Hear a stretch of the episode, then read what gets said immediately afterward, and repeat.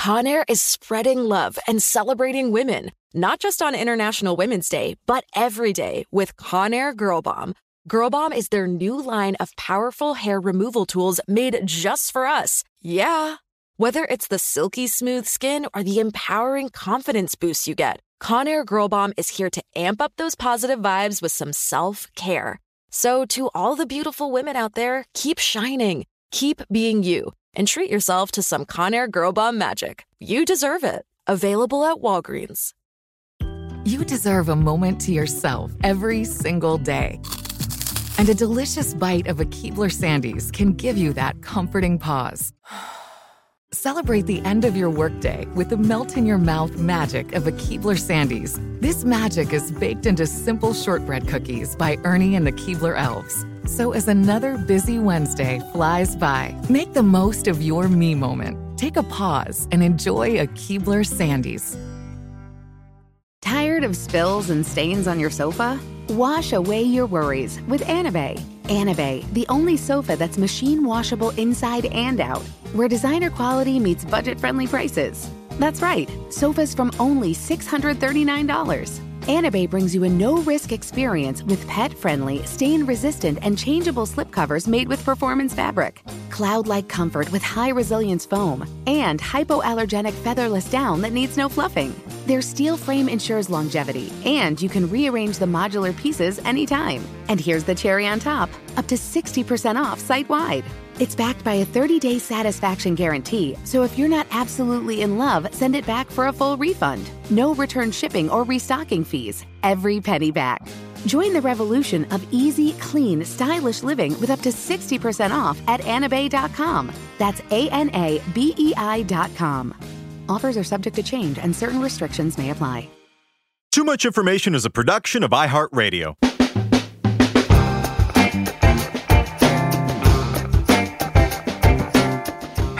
Hello, everyone, and welcome to Too Much Information, the show that brings you the secret history and little known facts behind your favorite movies, music, TV shows, and more. We are your super group of scintillating details, your Quincy Jones of quite interesting facts, and for the next two hours, we are your world. My name's Jordan Runtagh. and I'm Alex Heigl. And today we are talking about one of the best selling songs of all time. A song that boasts more top tier talent than perhaps any other. A song that brings new meaning to the phrase, well, it's the thought that counts. a song that I have definitely never sat down and listened to start to finish. We are talking about We Are the World by the one off supergroup calling themselves USA for Africa. USA. USA. yeah, it's not as pithy as a name as their UK counterparts Band Aid. I know it's not the first overstuffed charity record to come onto the scene. Again, that honor belongs to Don't They Know It's Christmas Time by Band Aid. But this one has never been topped in terms of scope. Everything about it is hmm. so huge. Some might say overblown and bloated. In fact, hmm. I will. Some 45 by my count of the biggest names in music crammed into a single studio, setting aside their musical and sometimes personal differences for a greater cause. Together, they worked till sunrise to make a seven minute musical message of hope for a brighter day for an Africa ravaged by famine. And though the song itself has been described by Stereogum writer Tom Breihan as a quote, tranquilizing musical irritant, it has raised over $80 million for charitable causes, which, uh, done more for the world than Hey Yeah, Bohemian Rhapsody Yeah. ever did. So hard to knock it. Uh, but it's hard to remember now, but We Are the World is really the first of its kind, or at least in the first wave alongside the Band Aid song. We take it for granted now that there are all these celebrity charitable projects, but this is really the first time that a big group of stars mobilized behind a single project. It was so obscure that when they were recruiting artists to sing on it, the organizers had to go out of their way to even explain what this was. It was pitched as a space age Woodstock for a new generation, which is a great quote, and sort of a gathering of a new kind of tribe to look out for their fellow man. That was the optimistic pitch, at least. Cynics have said that even more money would have been raised if the artists and their label bosses had merely donated a few percentage points of their income instead of staging a big splashy display. But Yeah, 80 um, million is like what Clive Davis's annual bonus at this time. Yeah, I don't really have a, have a follow up to that. but uh, I do feel that raising awareness was key, and We Are the World really helped shine a global spotlight on Africa and its issues, making it really top of mind in American homes for the first time. Uh, musically, it's pretty inexcusable, right? Um, It's fine. this is often the case. Yeah, yeah, it's it's fine.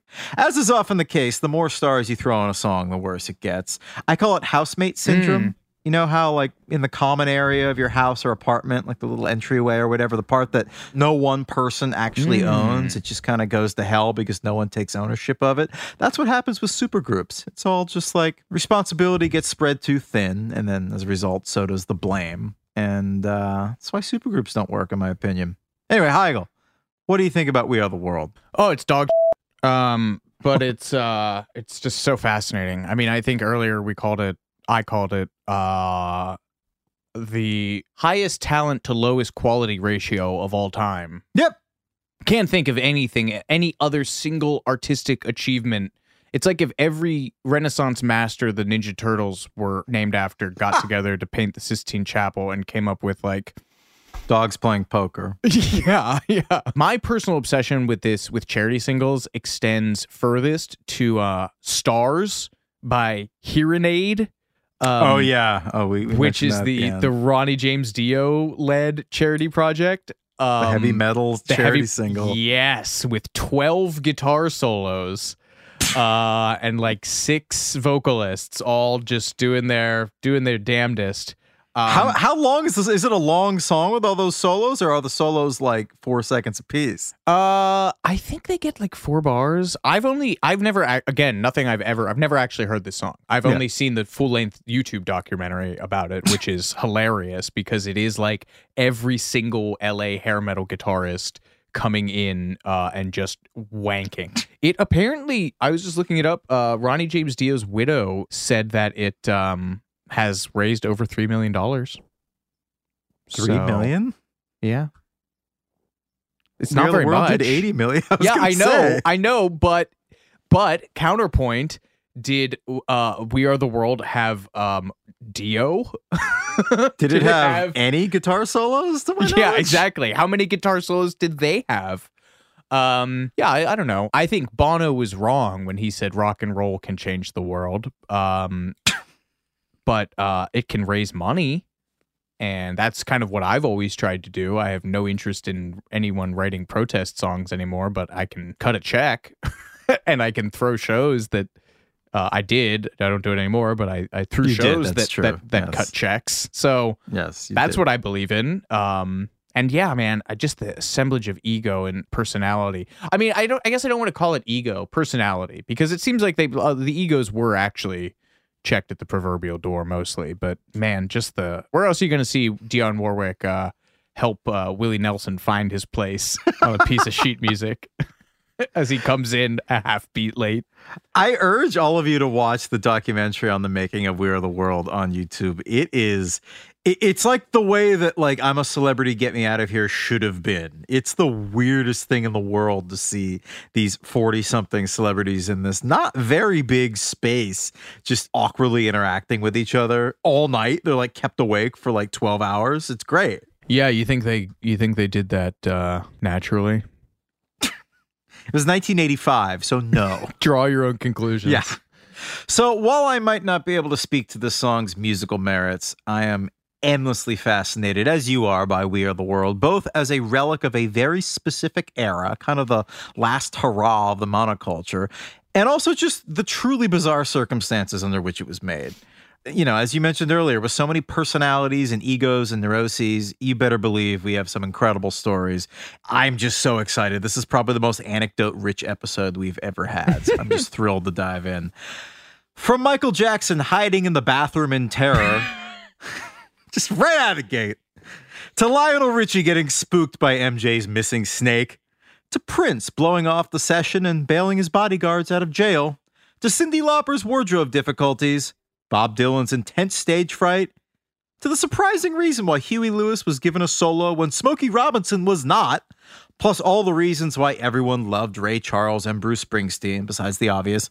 Here is everything you didn't know about We Are the World.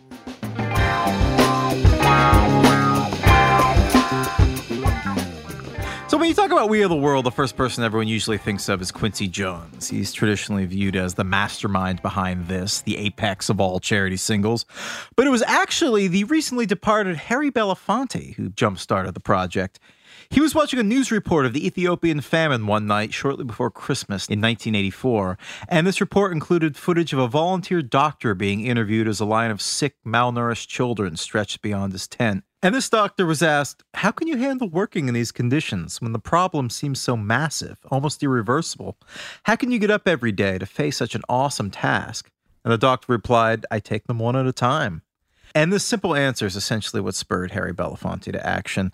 Also, obviously, it's important to note that We Are the World was done in the wake of Band Aid's Do They Know It's Christmas, the 1984 charity single organized by Bob Geldof of the Boomtown Rats fame and star of Pink Floyd's The Wall, and also Midge Ure, the other guy who did Do They Know It's Christmas Time. Remember him?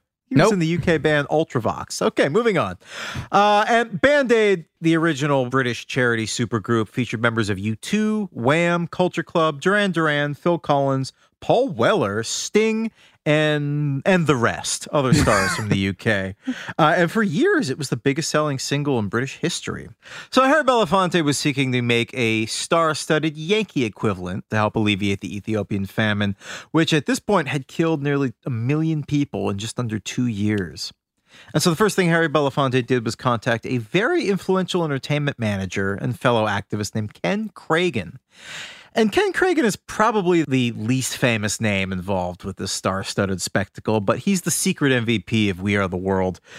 His first move, Ken Kragen, was to draft his clients Lionel Richie, who volunteered his writing services for the song, and Kenny Rogers. And he also got Stevie Wonder involved through Lionel Richie, who was his old Motown label mate.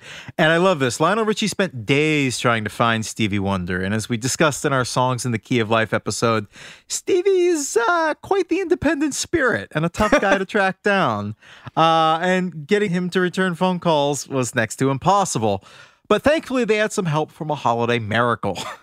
On Christmas Eve, Lionel Richie's wife was at a fancy LA jewelry store doing some last minute Christmas shopping when who should walk in but Stevie Wonder? And he asked her for some help picking out some gifts, and he said, I will if you call my husband immediately. And he did, and he agreed to sign on. Does that count as blackmailing? Extortion, please. yeah, extortion. Yeah. So now, this project was initially envisioned by Harry Belafonte as a benefit concert rather than just a recording. But Ken Kragen, he wasn't so hot on this concert idea. He'd been the manager for the late folk singer Harry Chapin, the guy who sang, you know, "Cats in the Cradle" with the the the, the Bad Dad anthem, uh, "Taxi." That's a great song, not the theme song to the show Taxi, but Mm, pass the them. other one. Yeah. uh, he was very active, Harry Chapin, in fighting hunger and homelessness and did a lot of fundraising. And following Harry Chapin's death in a freak car accident in 1981, Ken Kragen had been working for years to try to put a benefit show together in his honor. And he quickly discovered that charity concerts are a gigantic pain in the ass.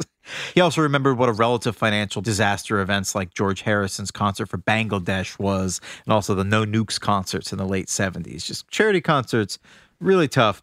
Money rarely goes to the right place. Uh, bad idea. So instead, Ken Kragen suggested a recording session instead to do a charity single. Although I guess in Quincy Jones' retelling of the story, he says that when they first brought him on to the whole USA for Africa project, it was meant to be a tour which sounds like a nightmare. And he said that would have never worked with all those artists. It would have been the shortest tour in the history of music. But this was also in the same spate of interviews when Quincy was talking about like knowing who killed JFK and dating Ivanka Trump and stuff. So, grain of salt. So, I've heard conflicting versions on how Michael Jackson and Quincy Jones were brought into the mix for We Are the World. One version is that Lionel Richie asked Michael Jackson to come aboard, and Michael said he wanted to bring his thriller collaborator, Quincy Jones, too. I question this because despite their Motown connection, Lionel Richie and Michael Jackson really barely knew each other. Their last big connection was in 1971 when Lionel's band, the then unknown Commodores, opened for 13 year old Michael when he was in the Jackson 5, which must have been galling for Lionel. opening for a 13 year old. Uh, Lionel even told him soon after they met to start discussing this charity single the idea of me and you even being in the same city at the same time is pretty ridiculous. So I guess they were kind of miles apart socially, didn't really know each other. The other more plausible version of how Michael Jackson and Quincy Jones came into the mix is that Ken Kragen called in Quincy Jones, who again was super producer extraordinaire. He produced Thriller, the biggest album in the world. What more do you need? He worked with everybody Frank Sinatra, Duke Ellington, And the rest. and the rest. so when Ken Kragen called Quincy, Quincy was like, Well, what if I try to get Michael? And within 30 minutes, Michael signed on and agreed to help co write the song too. So Quincy decided to take some time off from doing music for his film production debut, The Color Purple, which also won everything this guy's touched has won a boatload of awards, won a bunch of Oscars, or nominated for I think 11 Oscars, uh, to lend a hand to the project that would become We Are the World. And he talked about how he got the gig in an interview with Yahoo Music. He said, quote, I think I was chosen to produce We Are the World because I'd produced an album for Donna Summer a couple years earlier.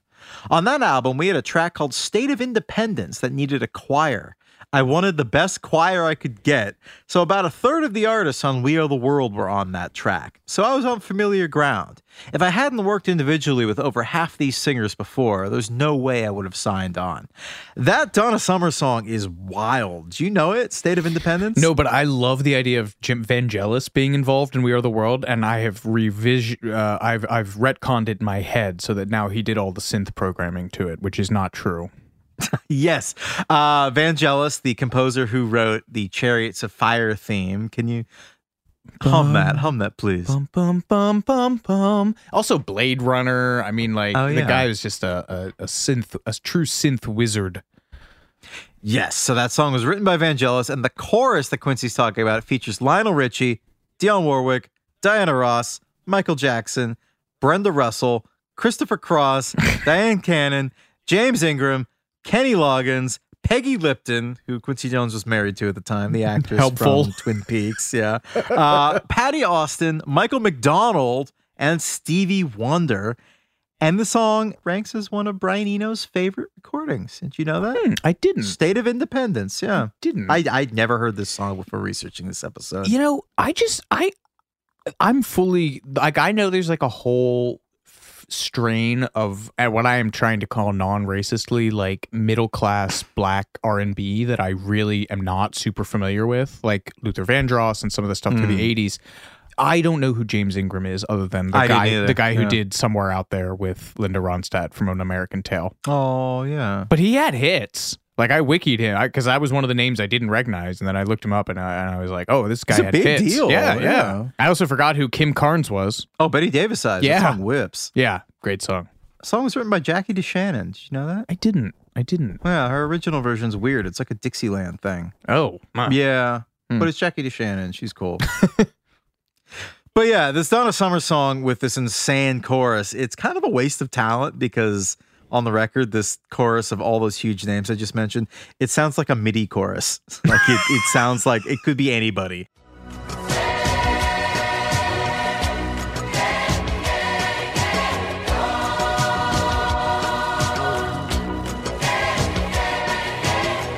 Yeah, I don't understand why they went through all that trouble.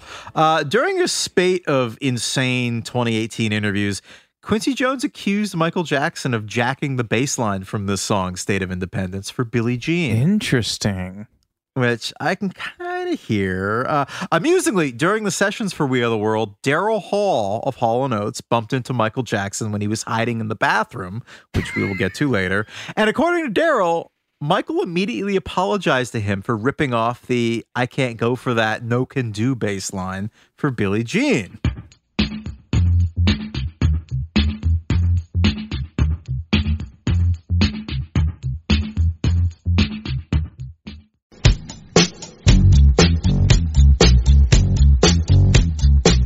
And according to Daryl Hall, Michael said, I hope you don't mind that I stole that. And I was like, What? You did a good job of stealing it because I didn't even notice.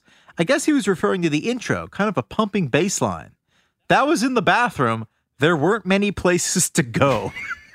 I can kind of hear that actually. The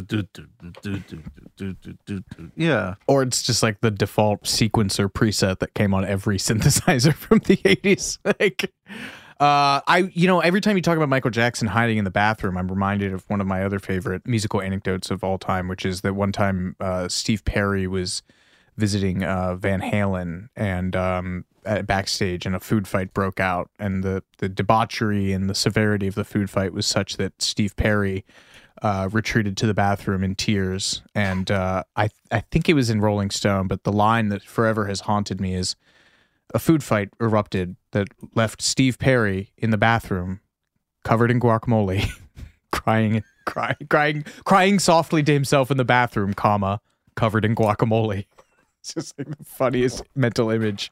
He's such a sweet boy. Uh, in any event, the whole production was ramped up once Quincy Jones and his uh, impressive Rolodex were brought into the mix, so to speak. Commercial break. Masterful. Uh, after news broke throughout, uh, I don't know, whatever The industry. Warren of rat tunnels was the 1980s music industry. Uh, Irving Azoff ascended from hell to tell everyone. uh, Ken Kragen did most of this, actually. Uh, Harry Belafonte called him a day or two after their first talk and said, Have you thought about this thing that I pitched? And Ken told him in an all time rejoinder, Well, I, I have a song written by Michael Jackson, Lionel Richie, and Stevie Wonder. Quincy Jones is producing, and Kenny Rogers, Kim Carnes, and Lindsey Buckingham have all agreed to be on it. To which Harry Belafonte presumably said, Oh, you have it handled then. So Ken is cooking, as you wrote. hold up, hold up, let him cook.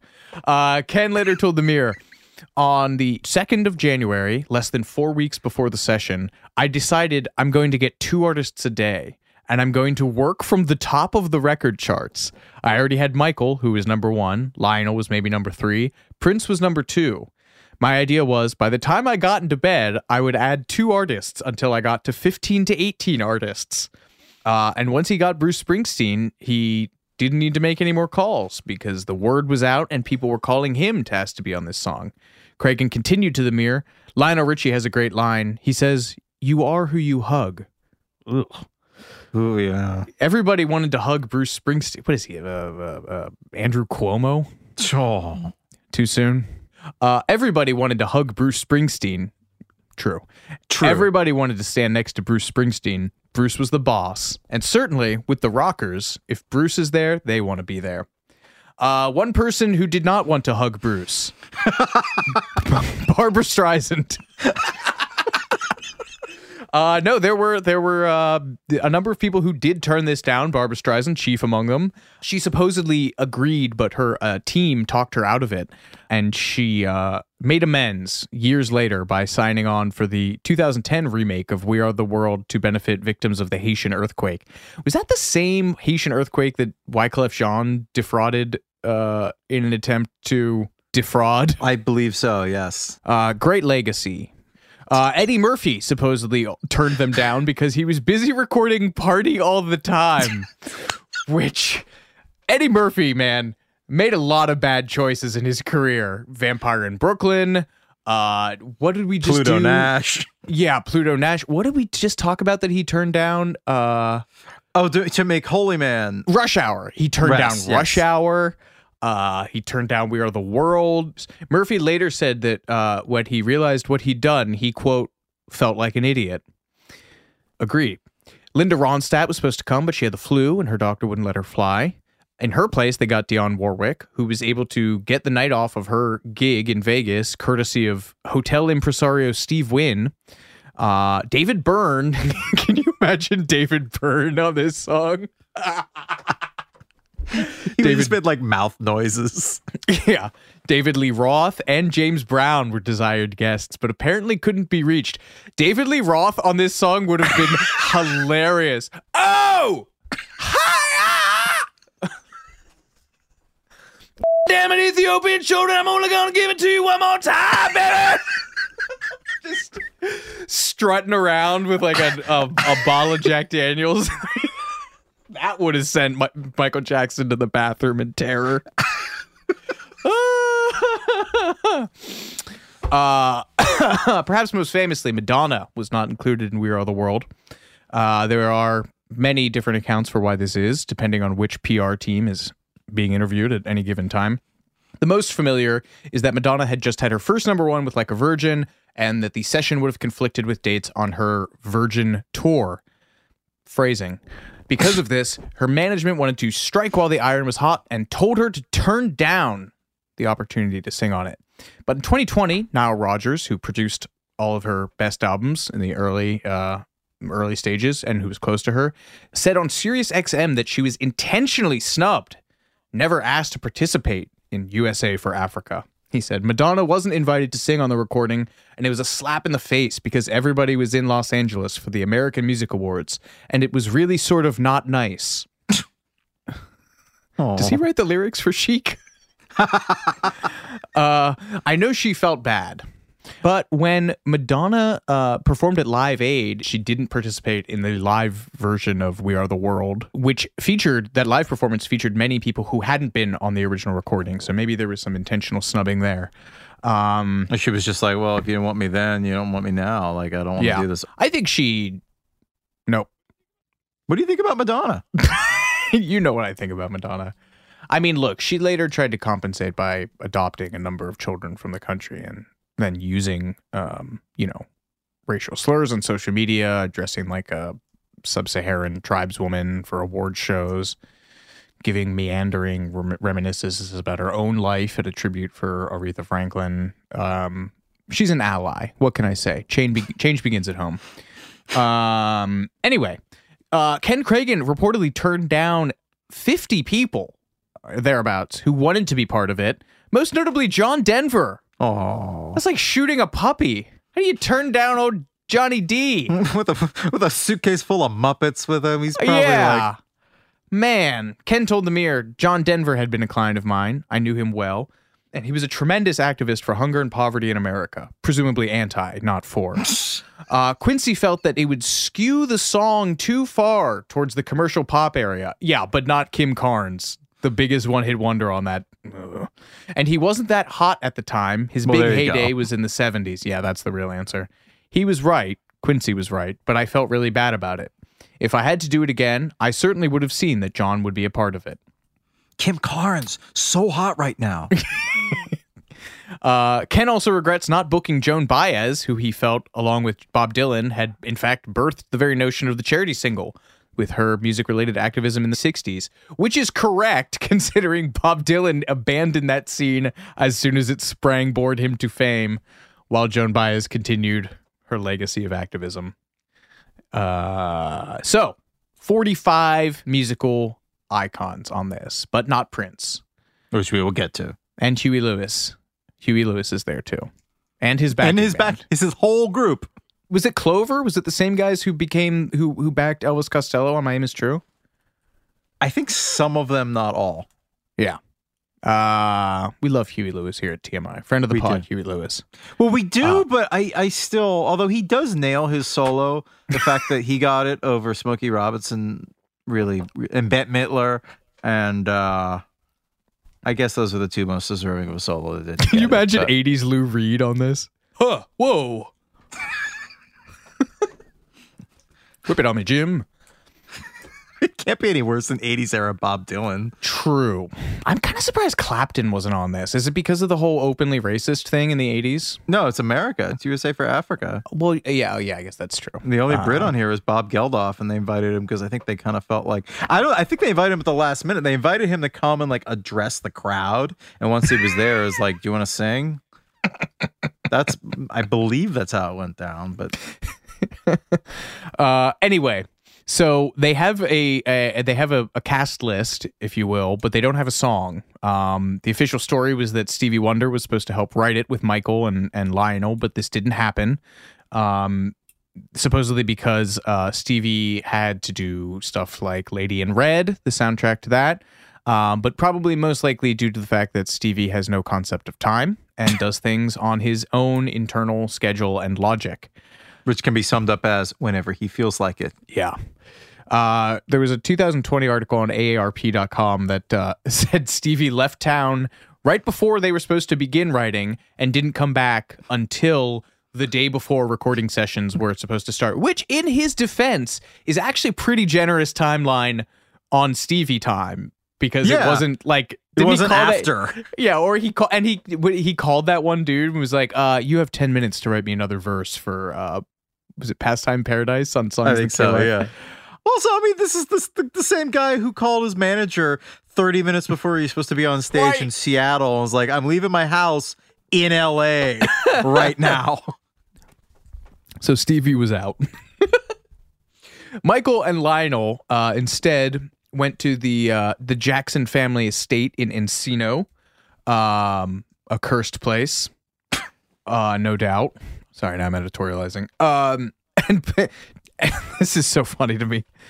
Imagine, if you will, and I hope they were sitting on the floor cross-legged for this.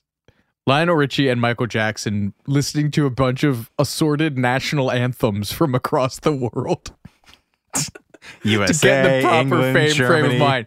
Yeah, what uh, Deutschland über alles, Rule Britannia, um, Russian national anthem. Yeah, whatever The that is. Marseille. The, the Tetris theme song. Um, Oh, that's Canada. amore. That's amore. Uh, what is the Australian national anthem? Oh, we've got big balls by ACDC. Uh, what's the what's uh? Oh, I think it's YYZ by Rush is the Canadian national anthem. This is gonna get playfully racist. Uh, um, Richie said we put all of that into a pot in our heads and came up with a rhythm that sounded familiar, like a world anthem. We didn't want a normal sounding song. We wanted bombastic, the biggest thing you got. They worked on this song every night for a week in Michael's bedroom, kept company by Michael's albino python, uh, which unsurprisingly scared the shit out of sweet Lionel Richie. Um, he he kept hearing the sounds of a of a of I don't know what does a python sound like as it slithers around a room. Well, I guess hissing, yeah. Um, he, he told the Independent later, "I'm on the floor in Michael's bedroom. I don't think he had a bed. He just slept on the floor. There's a bunch of albums around the wall, and I hear over my shoulder." There was a damn python, a boa constrictor, a python. Who cares what the hell it was? It was a big ass, ugly ass snake. I was screaming, and Michael saying, There he is, Lionel. We found him. He was hiding behind the albums. I said, You're out of your freaking mind. It took me about two hours to calm my ass back down. You found Barry. you found Aunt Diana. What was his python, his pet python's name? You found Jermaine. You found Marlon. Lionel, you found little Janet. But the writing sessions were uh, marred, contentious. I guess they just had different working schedules. Lionel's writing method, amazingly, was to drive around LA's empty freeways in the middle of the night at like 4 a.m. and write, whereas Michael liked to wake up at 5:30 a.m. to daydream in the studio. Um, but they bonded. I, I shouldn't have said contentious. They got along. They sang. They danced. And they dicked around. And Quincy Jones stood there tapping his watch. Uh, he wrote in his memoir, Michael and Lionel were there hanging, sitting around talking about Motown and old times. I said, My dear brothers, we have 46 stars coming in less than three weeks, and we need a damn song. the initial kernel of the song came from Michael, stemming from a rhythm that he used to uh, sing to his sister Janet. In his autobiography Moonwalk, he writes, Janet, what do you see when you hear this song? She said, Dying children in Africa. He said, You're right. That's what I was dictating from my soul. That is a world, that is a new high in celebrity hagiography. Janet, what do you think when I sing you this rhythm? Dying children in Africa.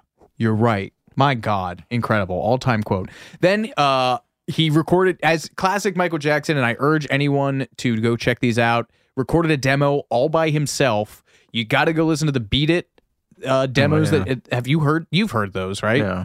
Where he's just like beatboxing and has like singing every single individual note of chords and harmonies. Incredible. Uh, so he surprised Quincy and Lionel with a demo that he did in a single night. And then they had to come up with the lyrics. They were aiming for simple, easy to sing, and memorable. They'd snuck in a Beatles reference with the nod, Love is All We Need, which uh, I believe Billy Joel sings. He hated it. He hated that line. He hated most of the things about this song. He hated the key. he hated this line. He thought he got a Well, lame E's line. He's a tough key. E's a tough key. I mean, we'll get to that later. But again, and just pitch perfect. Got to go watch the video. Billy Joel looks like he should have a can of Schlitz in his hand and a shiner.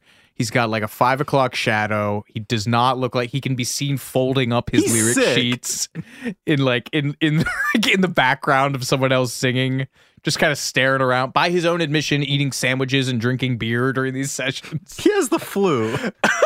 He's jet lagged. He's flown in from New York especially for it. He still has his scarf on. Christie Brinkley's in the other room with a bunch of much more famous, much more attractive people. Well, yeah, yeah. Uh, not that it ever mattered to him because he bounced right from her to another another model light years out of his league. Um, they were still finalizing the words for what would ultimately become the lyrics to "We Are the World" the night before the first sessions began, finishing it in one two and a half hour burst. They changed "We're taking our own lives" to "We're saving our own lives," which good choice, guys. and they changed there's a chance we're taking to there's a choice we're making so that they wouldn't be making it about them yeah, that's a weird line in the documentary that accompanied We Are the World. Jane Fonda, who hosts the documentary, likens that line, uh, We're saving our own lives. So, quote from John Donne uh-huh. Any man's death diminishes me because I am involved in mankind. Sure, man. okay, man. Famously, the recording date for We Are the World was immediately after the American Music Awards on January 28th, 1985. Lionel Richie was hosting that award show, so it was a long day for him. Quincy Jones figured that scheduling it on the day of a big glitzy showbiz award show was the only time he could get three dozen rock stars together in the same place on the same night. Not for charity, but on a night where we all get together to pat each other on the back. Cool. Um, but at least it's better karma than a regular award show after party. the location of the session was a closely guarded secret. As Ken Kragen later said, if that address shows up anywhere, we've got a chaotic situation that could totally destroy the project. The moment a Prince, a Michael Jackson, a Bob Dylan drives up and sees a mob around that studio, he will never come in. And so, as a result, not even the artists were told until the very last minute on the day of the session. Uh, the address that was on the official invite that each of the artists received from Quincy was blacked out at Ken Kragen's request. Uh, it's just worth noting that obviously they would never get away with this in the social media smartphone age. I just think it's so interesting that they could pull this off. Uh, just in case the word got out, several dozen security guards swarmed around the perimeter of Hollywood's A&M Studios, which was a former film studio built by Charlie Chaplin, and now it's the Jim Henson Studios with a statue of Kermit the Frog out front dressed as Charlie Chaplin's character, the Tramp. Over 150 audio technicians spent the afternoon setting up a complex AV system. And, you know, the star power for the song ensured that it would be the most well documented occasion in showbiz history at this point. And just before 9 p.m., the stars began to arrive from across town at the AMAs. And it's sweet. Artists who were competitors over there at the award show were now compatriots. At least that's how they tried to spin it in the documentary. Uh, aware that doing a charity record in black tie kind of sent the wrong kind of message, Quincy Jones urged casual attire, saying, After the American Music Awards, we all change out of our clothes because we don't want to make a hunger record in tuxedos. The man is away with words. also, very good point. Very good point. And he also famously issued a friendly warning to all concerned with a sign hung above the studio entrance reading, Check your egos at the door. And Stevie Wonder was on hand to act as a greeter, joking to each new arrival that if the song wasn't recorded in one take, he and Ray Charles would personally drive everyone home. he loves that. He loves that. Yeah. Oh, Stevie. And parking was such a tricky situation, and just space in the studio was such a premium that one high ranking music executive acted as valet out front just so he could hang out. Who was it? Uh, a guy named Ron Oberman, who was the guy who brought David Bowie to America for the first time. David Bowie spent the night at his parents' suburban house in Silver Spring, Maryland. I interviewed his brother for my David Bowie podcast. Yeah, he was a big deal A and R guy at Mercury Records, and I don't know what he was doing around the uh, We Are the World time, but yeah. Speaking of cars, there's a great story about Bruce Springsteen. So many great Bruce Springsteen stories involving cars. Uh, one of many great Bruce stories we'll touch on in this episode. On the night of the recording, many stars arrived at the studio in stretch limos. Bruce arrived solo, pushing his way through the crowd in a leather jacket with cut off gloves. And he proudly tells Ken Kragen and some of the producers, I got a great parking space over by La Brea. He's parked his rental car in a supermarket parking lot and walked over. Love that.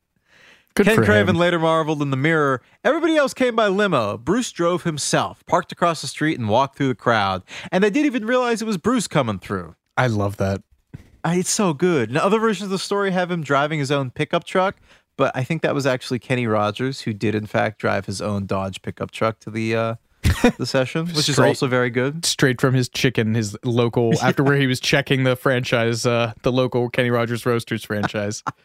But this Bruce Springsteen thing is all the more endearing considering that he just finished the latest leg of his Born in the USA tour the night before in Syracuse, his 15th gig that month, and he had flown in especially for this. So the man's got stamina, and he did not disappoint. In his exhaustive liner notes of the session, writer David Breskin describes Bruce Springsteen thus Everyone looks like himself at the session, but Springsteen somehow more so. Blue shirt hanging out of his black jeans, open black leather jacket, black high top boots with green canvas trim and laces cinched four eyelets from the top, black leather fingerless gloves, which you won't take off all night, and a face of five o'clock shadow. And Bruce's vocal part, I think it's one of the best of the bunch. I've seen a lot of people say that it's terrible online. I, I'm never gonna go on record saying anything that Bruce Springsteen does is terrible, but uh, I thought I thought he's got the soul. He's got the yeah, he brings a different energy to it. I'll say. I mean, Yeah, part of it is yeah. the tour. I never knew when I was watching, uh, like hearing about this before, that he had come off of a heroic tour. But yeah, 15 he's gigs that month. yeah, that's that's that's wild. And also, fifteen Bruce Springsteen gigs is like six months of regular person gigs. Right, yeah. So to like And show up and then just hunger dunger dang your way through a song about dying Africans, like God love him. Well, he asked Quincy Jones for some direction, and Quincy said that I want you to be like the cheerleader of this chorus, which, of course, that's the role Bruce Springsteen was born to play. And he literally worked up a sweat doing this chorus. You can hear it on the take. I swear he did. That was one take too that he nailed it. Of course it And was. what a pro. Going back, oh yeah, and going back to Breskin's piece, Springsteen rolls up his sheet music and sticks it in the back pocket of his jeans. His voice is rough, pained, gone, reduced to essence, perfect for this part. When he sings, his veins jump out of his hands, two character lines cut across the bridge of his nose, and he exhales twice, hard after each phrase. After a nearly flawless first take, he humbly asks Quincy, Something like that? And Quincy can only laugh, Exactly like that.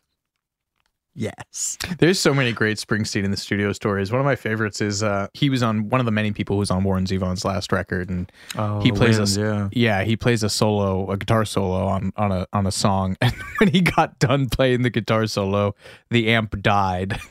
Oh yeah. like the amp, the amp like caught fire and died, and it was like I can go to Valhalla now. Oh. After his verse in the session for We Are the World, I guess the entire crowd of musical dignitaries burst into spontaneous applause, which was not something they did easily, Yeah, especially dude. Diana Ross. Yeah. Quincy Jones later described Bruce as, quote, one of the hardest working cats I've ever met in my life. I kept waiting for him to get tired and sit down and rest, but he kept saying, Want me to do it again? So, in closing, Bruce Springsteen is the best. Prince, on the other hand, was less of a team player. He performed at the AMAs that night, delivering an iconic version of Purple Rain that's gone on to become one of the most legendary performances of that award show ever. But he, uh, to use the British phrase, couldn't be arsed to do We Are the World. He declined to participate in the project for reasons that are disputed, though widely assumed to be part of his ongoing rivalry slash feud with Michael Jackson, which raged throughout the decade. I feel like you got to take this. This, this is Yeah, I mean, you posit that they were two alike in certain ways. You know, uh, they were born in, in the Midwest to devout religious families. They're incredibly disciplined men in their pursuit of art and music, um, and and devolved into drug addicted reclusism in their stately Xanadu's. uh, Prince plays much better bass though. um, yeah, I mean Prince. Uh, Prince's first record is "For You" in 1978, uh, which is just a year before MJ comes out, out into his own with "Off the Wall," and Prince's animosity can probably be traced to the end of 1982 when Thriller came out in December. Just two months after Prince's 1999 uh, came out, and Prince probably shouldn't have taken that personally because Thriller crushed everything under its boot hill. But um, yeah, uh, Michael Jordan gif, and I took that personally. There was another incident. Uh, they were there's a James Brown concert in 1983, and James called Michael Jackson on stage, and Michael did the, his whole James Brown dance routine that had been beaten into him by his father uh, since childhood, and um, and then Michael calls Prince up on stage, and cruelly, someone hands him a left-handed guitar, uh, which is just you know setting yourself setting up for failure, and and then kind of does some dancing and knocks Takes over shirt off, something on think. stage. Oh, he knocks over this giant street lamp prop, like oversized. Have you ever seen this clip? No, I haven't. Oh, please pull it up. Right, you, I can't. How have you never seen this? I don't want to see Prince sad. That's the thing. Is that he's not even sad. He just looks like he doesn't care. He's just Well. like, all right, fine. Like, but then he would then he would seethe later. There's another great Quincy Jones line in it. Quincy claimed that Prince was so mad about this that he then tried to run over Michael in the parking lot with his limo, which is funny to me because it presupposes Prince was either driving or had a driver who would commit vehicular manslaughter of the biggest star in the world at Prince's behest. I don't know which of those two are funnier. Um, but uh, yeah, Michael Jackson loved this clip so much that he had it on film and he would watch it at screenings at his home when guests came over and he would laugh and, and just cackle about, to use his words, what an ass Prince had made of himself. I can't believe you've never seen this. so that was the background. That was the context. Yeah. Anyway, uh, it would stand to reason that Prince maybe wouldn't want to work with Michael, but Ken Kragen claimed that Prince didn't come to the We Are the World session because he was nervous to work with other people. Speaking to the Mirror, Ken Kragen said, One of the reasons Prince didn't turn up is because he always recorded alone and not with an engineer. He would go into the studio, do his own engineering, and record every instrument and sing, and no one else would be there. And Lionel Richie said something similar during his appearance on Watch What Happens Live with Andy Cohen. He claimed that Prince would only sing on the track if he was alone in a separate room, and that just wasn't in the spirit of the event. However, Prince's protege, Wendy Melvoin, are you familiar with her? Yeah, she's the she's uh the guitarist who did the Purple Rain intro uh live. It was like her some inordinately short amount of time in the band that she she nailed that. Well, she offered a different reason. She told author Alan Light, good guy, friend of mine, uh, for his book Let's Go Crazy Prince and the Making of Purple Rain. Prince felt like that song was horrible and he didn't want to be around all those motherfuckers. Uh, supposedly, Prince sent his manager to tell Quincy Jones that he wouldn't sing on the song, but he'd play guitar. And Quincy's response, I don't need him to play guitar. and in another retelling, Prince himself called during the middle of the session from whatever nightclub he was at, which I love, and was like, yeah, "I'll play guitar if you want." And Quincy said the same thing. I don't, I don't need you to do that. Uh, and in yet another petty story, there's a legend that Prince bailed on the We Are the World session because Bob Geldof, who we'll see is not especially chill, called him a creep and hurt Prince's feelings. I know. Geldof. That's rich coming from a guy like Geldof, who looks like Yes. a poster child for sleep deprivation and inbreeding. What was the Russell Brand joke? Uh, it makes sense that Bob Geldof knows so much about famines. He's been dining out on Live Aid for 35 years. That's pretty good. Yeah. Yeah. So the world may never know the truth of why Prince didn't turn up at the We Are the World session. He never told his side of the story publicly. However, we do know what he got up to that night instead of singing on a charity record. I love this. Prince's manager was very wary of the bad press once it got out that Prince refused to do this charity single. So he started a rumor in the middle of the AMAs where he had just given an amazing performance, mind you, that Prince was starting to come down with something. He was feeling sick. Uh, instead of going home, Prince went to a nightclub on Sunset Strip called Carlos and Charlie's. And while there, two of the 20 bodyguards that accompanied him that night took a swipe at a photographer and they were arrested in the resulting scuffle. So instead of singing about feeding Africa, Prince supposedly was busy bailing his two overzealous bodyguards out of jail that night. And this incident was later parodied on Saturday Night Live in a sketch featuring Hulk Hogan and Mr. T as bodyguards and Billy Crystal as Prince. Ooh, uh, singing a song called "I Am the World," which is that's that's medium funny. Was it Crystal in blackface like he loved doing? I would ass- I would assume so. Yes. Uh, in the end, Prince contributed the track to the full-length USA for Africa album that accompanied the release of the We Are the World single. And so that was kind of his way of doing something. And Huey Lewis took his solo on We Are the World, which, as we'll get to, I have thoughts about. My favorite anecdote from the Michael Jackson Prince feud was from the rehearsals for the This Is It tour in 2009, the tour that Michael died in the middle of rehearsals of. Uh, the tour director, Kenny Ortega, was worried about Michael because he wasn't sleeping. And Michael informed him that God channels ideas through him at night, which is why he stays awake. And Ortega told him, you know, oh, that's cool, Michael, but you really need to rest. And without missing a beat, Michael replied, You don't understand. If I'm not there to receive these ideas, God might give them to Prince. so this feud clearly, or whatever you want to call it, continued until Michael's dying day. But there was obviously a tremendous amount of respect between these two men, too. Before the Purple Rain tour, Prince went to see Michael Jackson on the Victory tour with his brothers just to sort of scope him out. And Michael Jackson went to all four of Prince's shows at the Forum on the Purple Rain tour. So clearly they were interested in what the other were doing. And uh, while we're here, we have to talk about the ping pong incident. I know you love the ping pong incident. Yeah, they found themselves at the same recording studio. Prince was working on his mis- somewhat misbegotten follow up to Purple Rain Under the Cherry Moon. Uh, Jackson on his perhaps even more misbegotten film Captain EO. And there they started playing ping pong.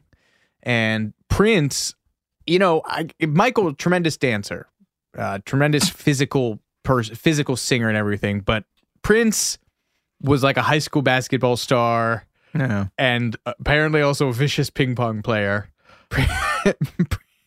Jackson fumbled his paddle uh, while Prince was, you know, going hard, and Prince supposedly yelled, "Did you see that?"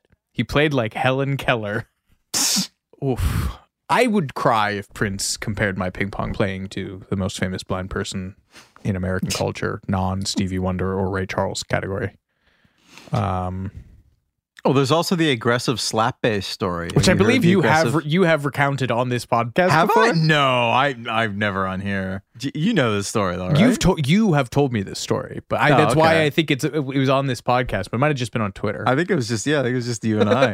uh, yeah, will.i.am was in Las Vegas and knew Michael was out there. I was like, hey, I'm gonna go see Prince tonight. Do you want to come? I got good seats, like right in the front. And Michael was like, oh, okay, sure. And then Prince from the stage sees that Michael is sitting right there in front, and he walks off the stage, just gets right in his face and plays what will.i.am is described as aggressive slap bass right in Michael's face. And the next day at breakfast, Michael was talking with will.i.am, and he's like, "You see, Prince? That Prince, he's always been a meanie." Is the phrase he used. oh boy. Yeah, there's something so sad and Dickensian about their respective ends, just like propped up by drugs so that they could go out and keep doing this thing that they'd been driven to by their distant fathers. How much was Prince driven? Because obviously, with Michael, with Joe, uh, all the uh, abuse as a kid, that, that I don't think it was as role. bad, but I think Prince's dad wasn't or am I confusing him with Billy Corgan? Or Billy Joel. no, somebody's dad was like, "You'll never be as good a guitarist as me." Um, Was that Mariah Carey's mom? Was well, like yes, singing verbatim told her, "You will never be the singer that I will." Um. Oh, yes, I was wrong. Prince's father said in 1991 that he named his son Prince because he wanted Prince to do everything I wanted to do. Prince was not fond of this name and wanted people to instead call him Skipper. You're you're kidding me.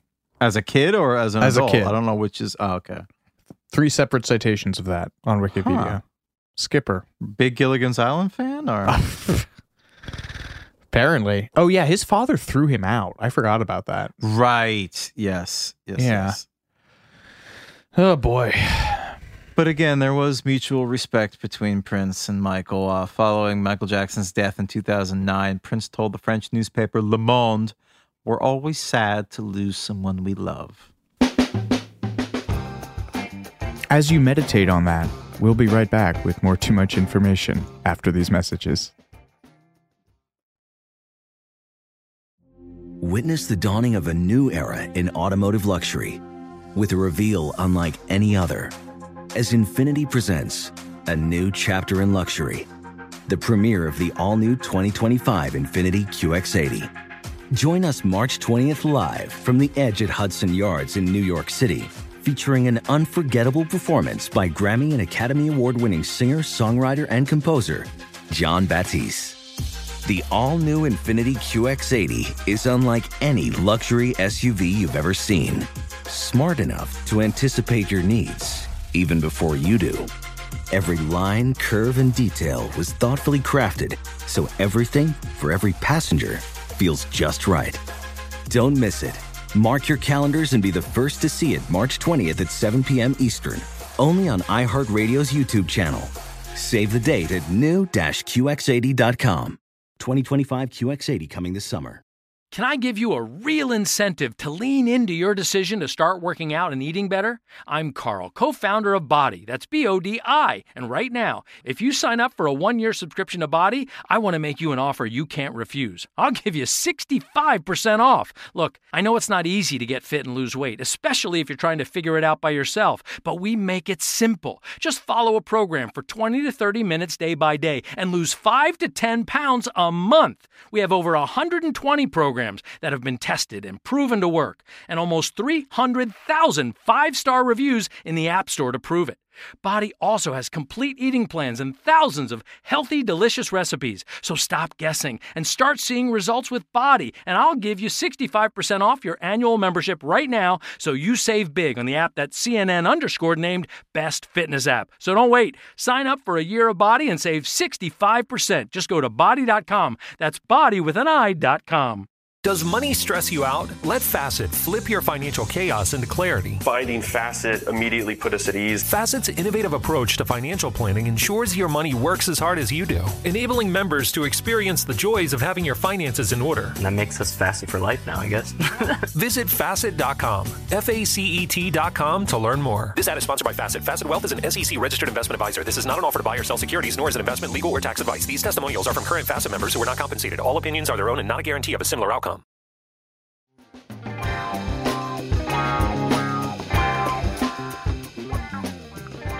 If Prince really did have stage fright, though, he wouldn't have been the only person who did. Bob Dylan, uh, famously an interesting presence on stage, has an interesting presence in the We Are the World video. Uh, would you describe him as looking confused?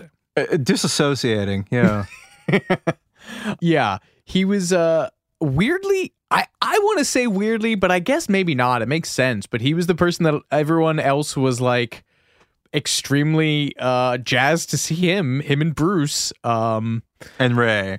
Yeah, and, and Ray. Uh Diana Ross saw him and jumped into his lap, which is which could not have gone well. Uh, Diana Ross also greeted Stevie Wonder by approaching him and stroking his braids. So she doesn't have boundaries, except with people under her who are not allowed to make eye contact with her. Uh, Willie Nelson and Huey Lewis backed Bob Dylan into a corner, both talking to him about golf. what do we what do we think about that? Bob Dylan could not give less of a sh- Huey Lewis, you can see it in the documentary. I think it was in uh, David Breskin's liner notes for this too. Huey Lewis says to Bob, wow, it's like you are the ball. It's really true. Some shots, man, you can just see them. They happen for you. And some in the middle of the swing, you know it won't work. And they're talking like, Bob, do you play golf? And Bob says, I heard you have to study it, so no. Wait. Bob, he looks like he just wants to get out of the session from the moment he steps in. Al Jarreau, uh, yeah, went up to him and said, Bobby, in my own stupid way, I just want to tell you that I love you. And Bob Dylan just walked away from him, prompting Al Jarreau to burst into tears and cry, My idol, at a retreating Bob Dylan. Kim Carnes said he was easy to talk to, though. Bruce Springsteen, another super fan, wrote in his memoir that Bob was the father of my country. Uh, but, um, you know, Bruce Springsteen's a chill guy. He probably didn't lose his shit too publicly about that. um, in the documentary, there's a 10 minute clip of uh, Stevie Wonder at the piano trying to teach him his part because Quincy had to clear the studio for uh, for Dylan to record his part. Um, and Stevie's at the piano trying to teach Bob Dylan his part, doing a Bob Dylan impression to Bob Dylan. Uh, and then he goes up to the mic to try and record it. Quincy Jones and Lionel Richie are licking him on, and Quincy says, "Just do your thing, man. That's something nobody can do better than you." Well, that's what they were saying because Bob apparently like he was trying to be like a real singer with when he was surrounded by all these other singers and they were like no you don't sound anything like bob dylan. We want you to just sound like you. And that's why they were all and there's just this, this incredible 10 minute clip. So this this we are the world documentary it's like an hour long 10 minutes of that hour are Bob Dylan failing to nail the one line he's supposed to sing.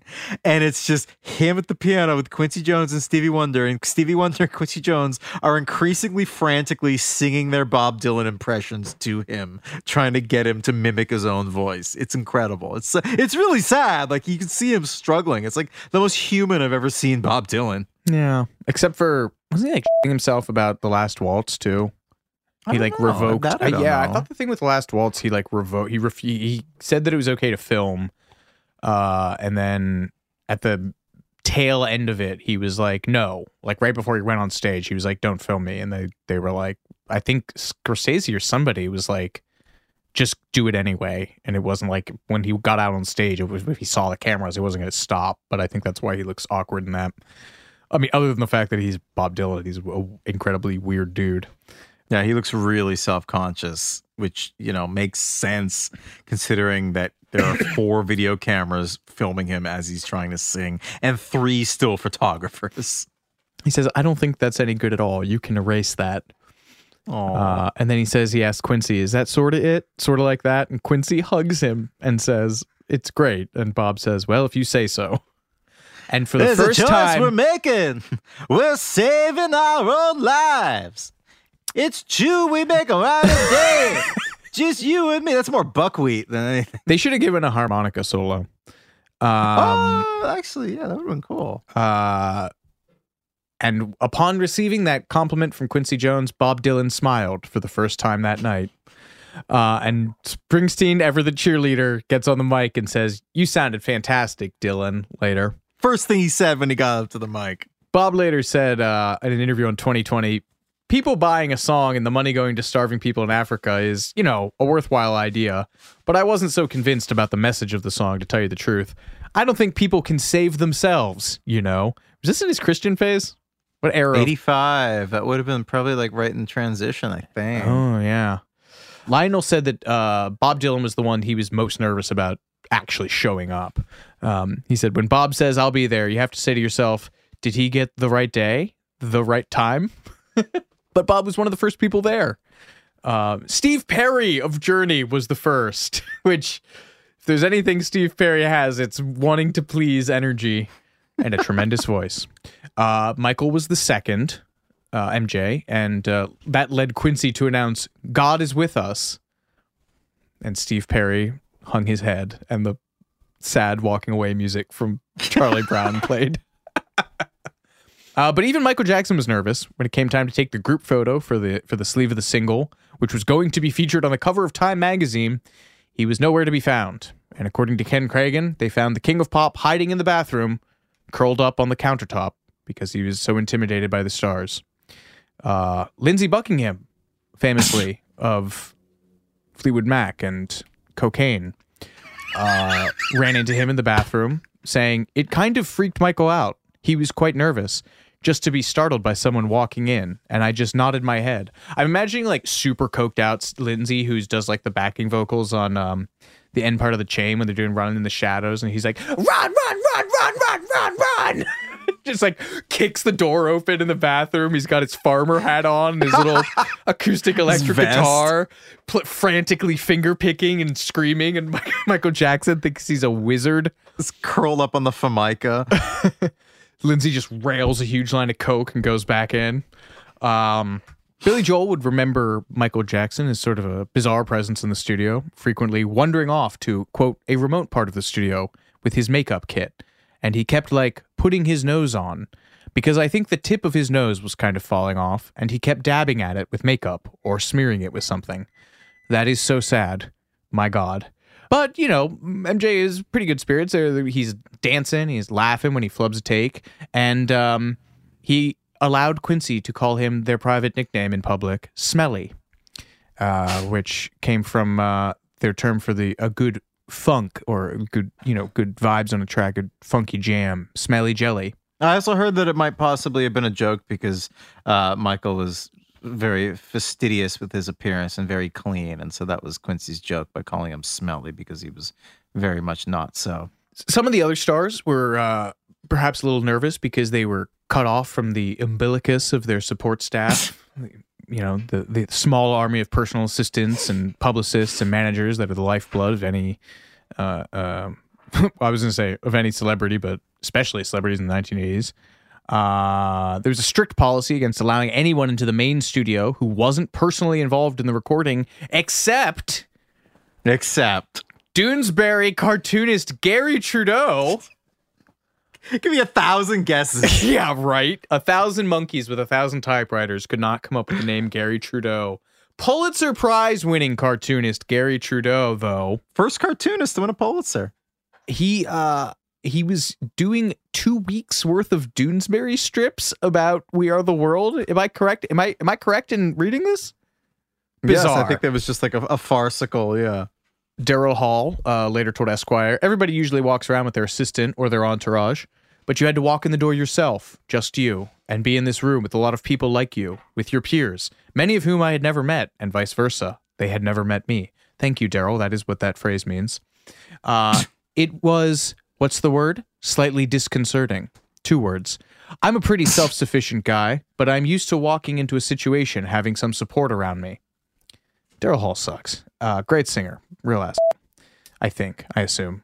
It was a tough interview. Was he? Yeah. He seems really full of himself. Yeah.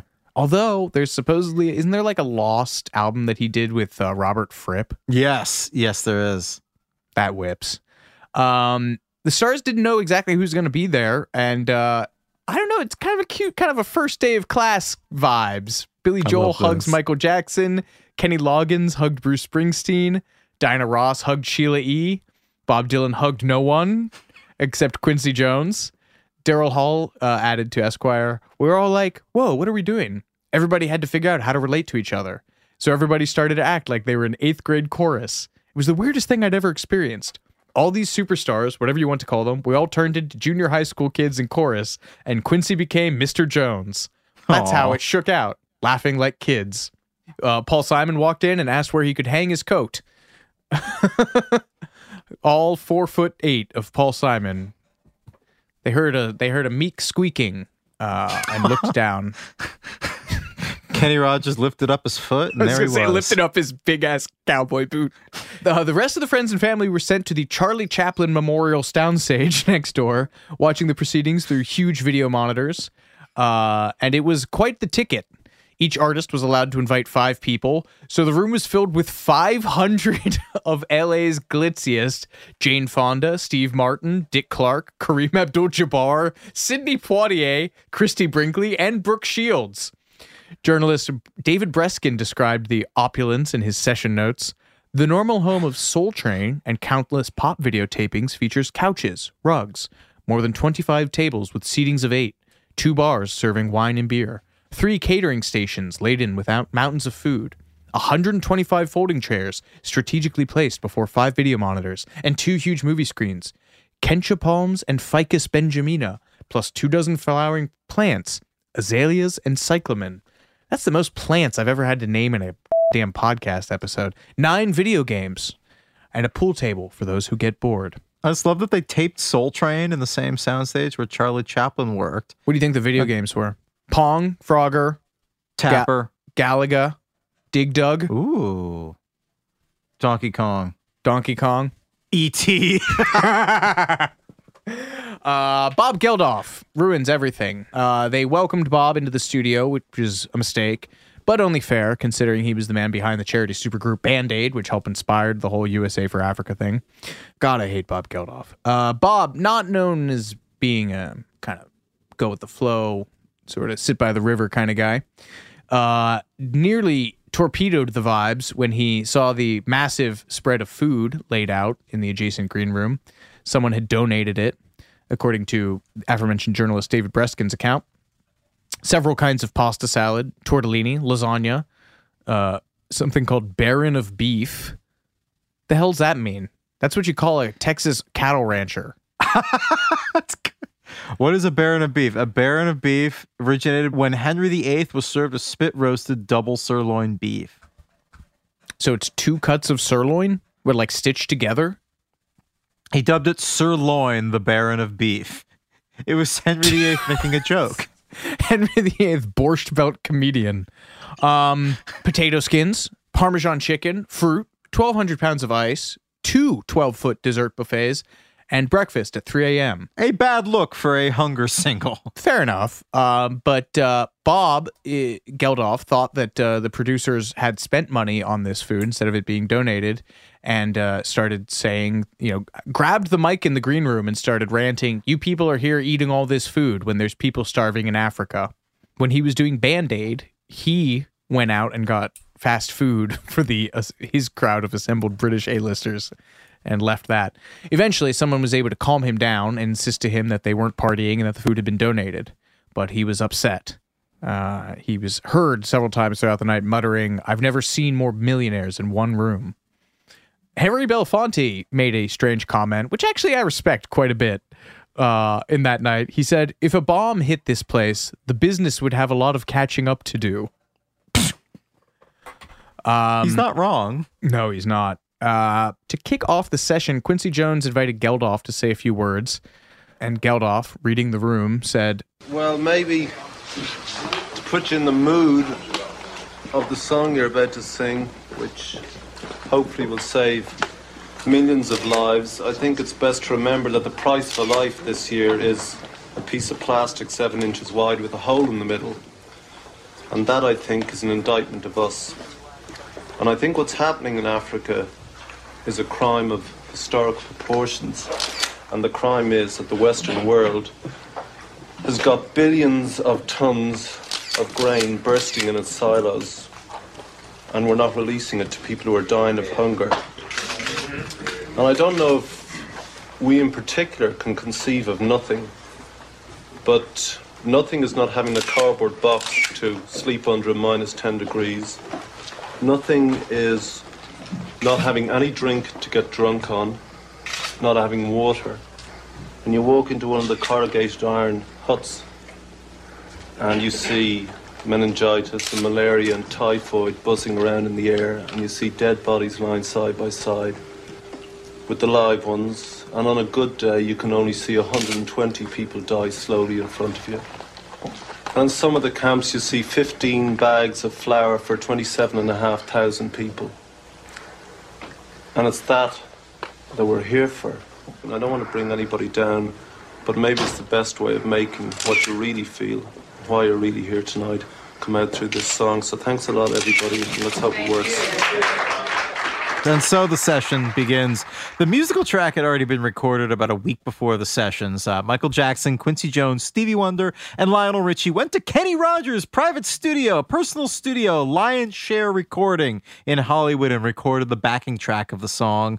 13 uh, year old Emmanuel Lewis from TV's Webster was also there at Michael Jackson's insistence, and the pair had a playful fight shooting popcorn kernels at each other in the middle of the session and Emmanuel Lewis sat on Michael's lap during playback, and they shared grapes. There it is. Uh, seriously, that's the worst thing I've ever heard in my damn life. Anyway, um, Emmanuel Lewis was there. Yeah. Eating grapes from Michael Jackson's lap. One of many young boys who would eat fruit from Michael Jackson's lap throughout the years. Gross. Ah, that's so weird. Why did you put that image in my head, dude? I should have sent you into a vocal booth alone to record this. God.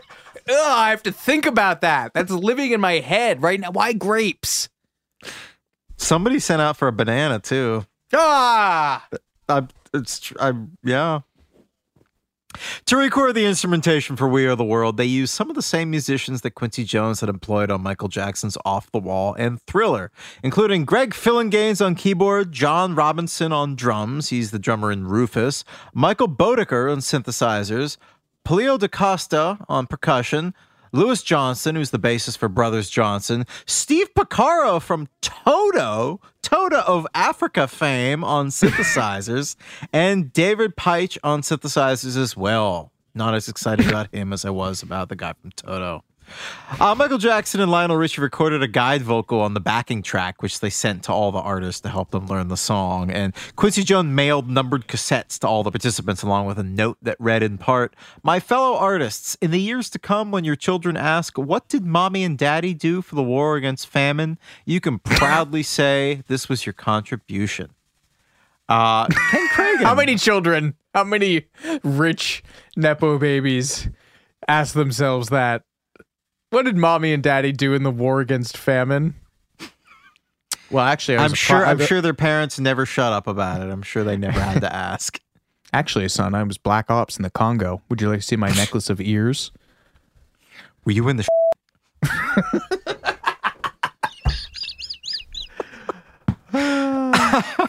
Uh, I don't know why I find this so funny. Ken Kragen's organization called the FedEx president personally and got them to agree to send these 45 cassette tapes out to the celebrities at no charge. So that's like like 300 bucks right there, they saved.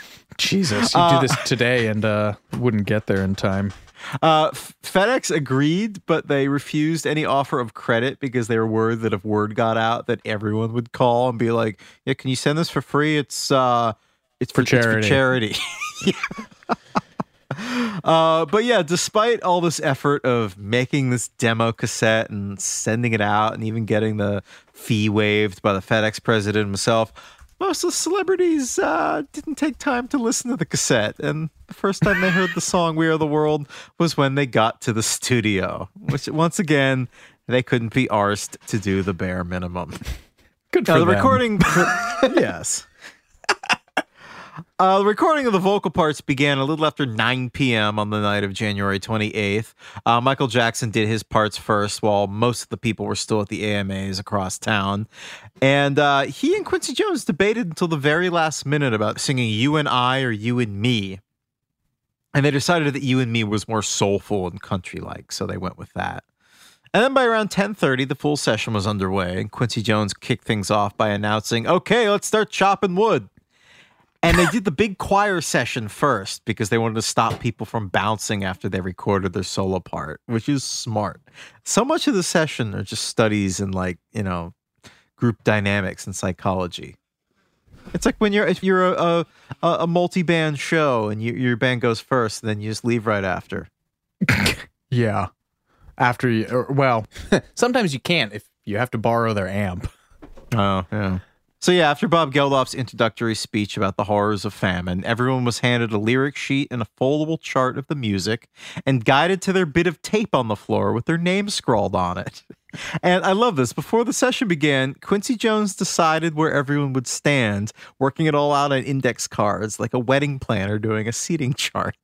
And he put the tape on the floor with each singer's name on it. And in his autobiography, he explained, We didn't want to encourage decision making during the session. Any decision, where they would stand, what they would sing, when they would sing, we had to think it through and spell it all out. Over the years, I'd learned the hard way that once a group this size and this stature gets involved in making decisions, you're in trouble.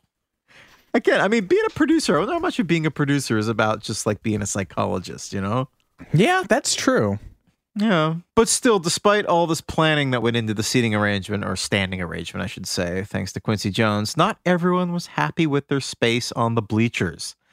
Diana Ross, who was basically like an aunt to Michael Jackson, dating back to 1969 when Motown and all their press releases claimed that she had discovered the Jackson Five, complained to Michael that she didn't like her spot. And Michael relayed this to Quincy, who moved her to a prime space in the front row between Michael and Stevie Wonder. God, she's the worst. Wasn't it that thing where, like, after Michael Jackson died, it came out that he was gonna, like, if his mother had died before him, he was gonna leave his kids to Diana Ross, and Diana Ross apparently like had no idea, like that was news to her. It was like, no. Like she was the legal, like the legal guardian of Michael's kids with if his mother was incapacitated. Hmm. Like, could we all just do that? Like, if I had kids, could I just like Send them to on- me. No, I mean like just on like my will, put like I, you know, in the event of my death, uh, Diana Ross is the legal guardian of my children, and then What if we all just agreed to do that? To send them to Diana Ross. Yeah. or her estate. Like care of. if we had more clout, I would execute a viral trend of getting Diana Ross's. She's still alive, right? She's, she's still alive, yes. Okay, of getting people of a flood of paperwork going to Diana Ross's office. Thousands of people signing away their children to her. Well, no, I, I, she didn't know it until after Michael died. It was like you just like in your will, just like you, you would think that they would have like had a discussion about it, but apparently they never did. And she just discovered that had Michael's mother died, she would have been next up to care for his kids. And she was like, "That's news to me. Thank God that Katherine Jackson's still alive." That's a great premise for a children's movie. Is, is Yeah. children suddenly Or- showing up at Diana or a horror movie? I was gonna say I don't know if it's a children's movie. I think it's a horror movie. Children showing up at Diana Ross's house unsolicited. National Lampoon, Diana Ross Vacation. My God, you're gonna have a hard time editing this. We're like what? Not even halfway through. Oh, thank God. Okay, we are. Uh, where are we? The 21 soloists in order were Lionel Richie, Stevie Wonder, Paul Simon, Kenny Rogers, James Ingram, Tina Turner, Billy Joel, Michael Jackson, Diana Ross, Dionne Warwick, Willie Nelson, Al Jarreau, Bruce Springsteen, Kenny Loggins, Steve Perry, Daryl Hall, Huey Lewis, Cyndi Lauper, Kim Carnes, Bob Dylan, and Ray Charles. And the A list backing choir of 23 by my count was filled out by the likes of Bette Midler, who didn't get a solo, Smokey Robinson, who didn't get a solo, the Pointer Sisters, okay, can understand, Latoya Jackson, can understand. Latoya. The remainder, the remainder of the Jackson Five, Waylon Jennings, Harry Belafonte didn't Where get a was solo. Janet? Ah, maybe she was too young. I don't know. Well, no, she was still doing Rhythm TV Nation would have come that out. Oh, yeah, oh, yeah, you're right. I don't know. Maybe she was. yeah.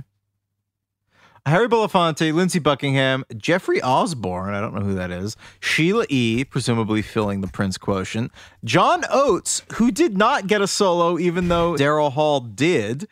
Uh, and he didn't even get to stand next to Daryl, which I find really funny. And Huey Lewis's backing band, The News, and we can't forget Band Aid architect Bob Geldof. Yeah, poor John Oates. He talked about his solo snub at an interview with Esquire. He said, I can't say I wasn't a little disappointed. I was obviously not worthy, but at the same time, it was cool. When Daryl and I performed together, Daryl's the lead singer. He's the guy. He's got an amazing voice, and of course, he deserved it, the solo. Quincy and Lionel and Michael knew exactly what they were doing. When you're dealing with those three guys, you're dealing with guys who really know how to make a record. That's very generous of them, I feel like. I'd like to do a little study of who got a solo versus who got stuck in the chorus, because this is just wrong to me. Bette Midler and Smokey Robinson didn't get a solo, but Huey Lewis did, and they let him bring all of the news. Hey, they're in that contract. You signed for Huey, you get the news.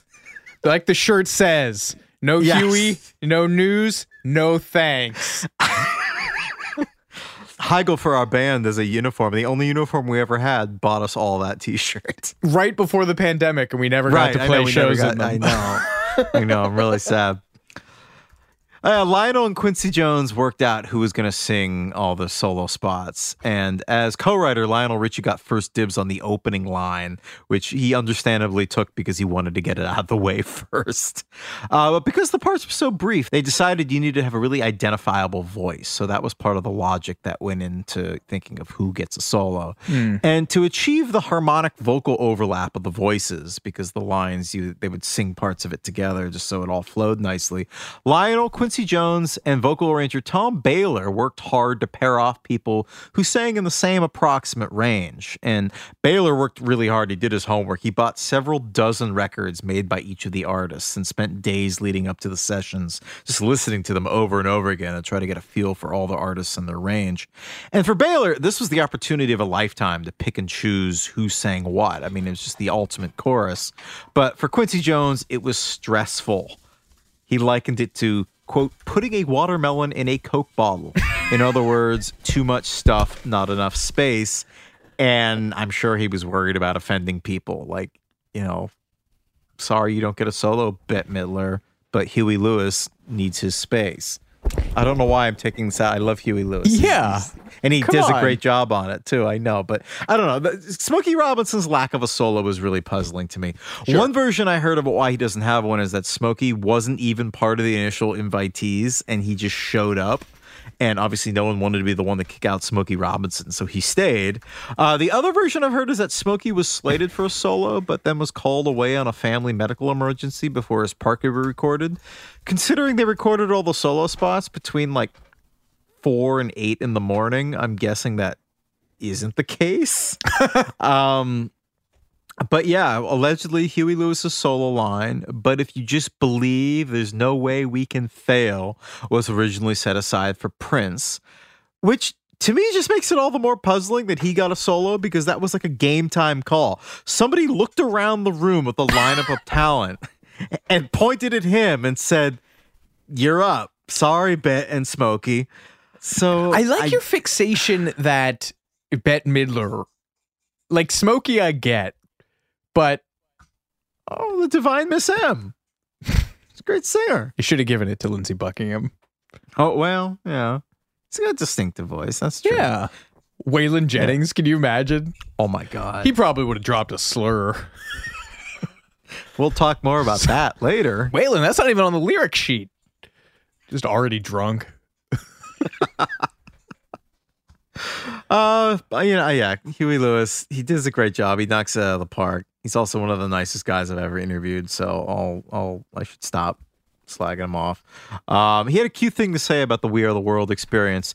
It was an amazing night. Imagine meeting all those people. This is him talking to the AV Club in 2012.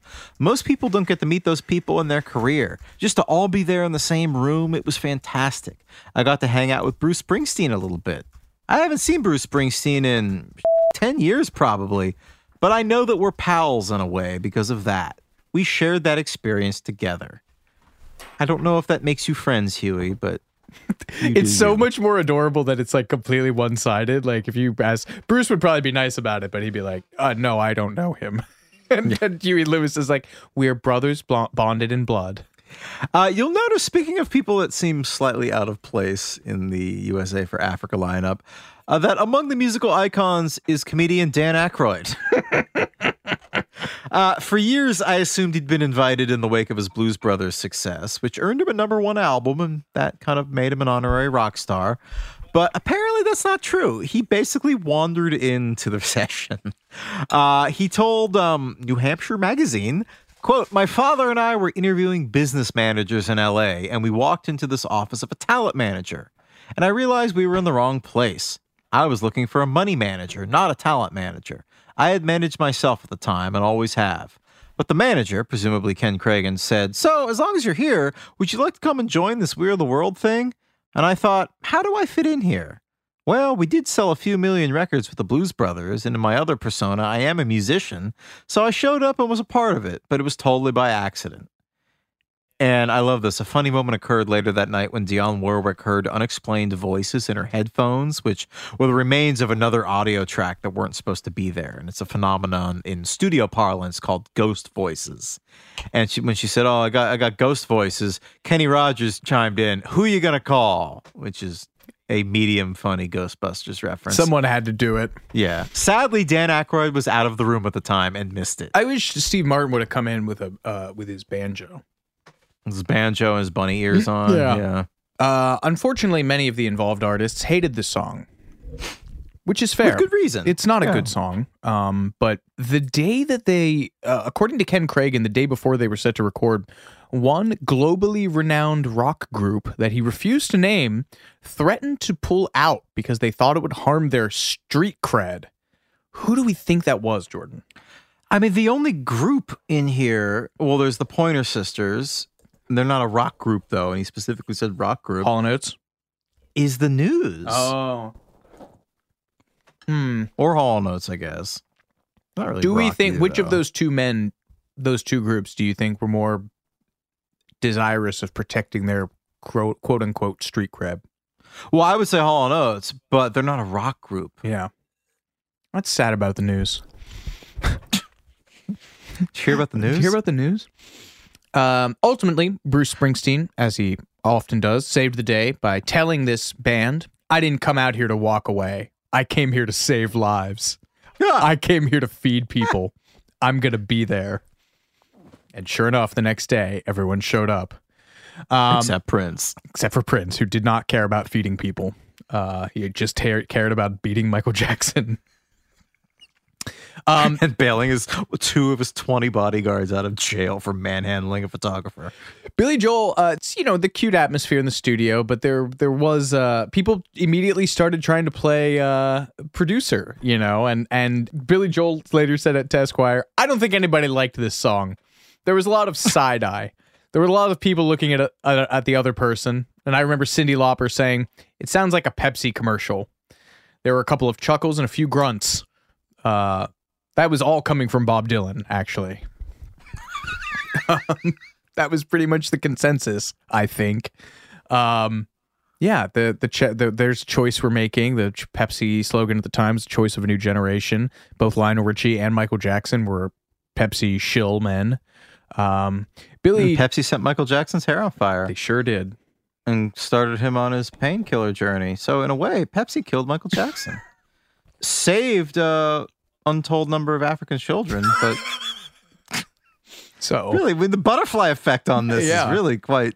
when Lady Justice takes both of those things into her scales, It's the Egyptian heart and the feather.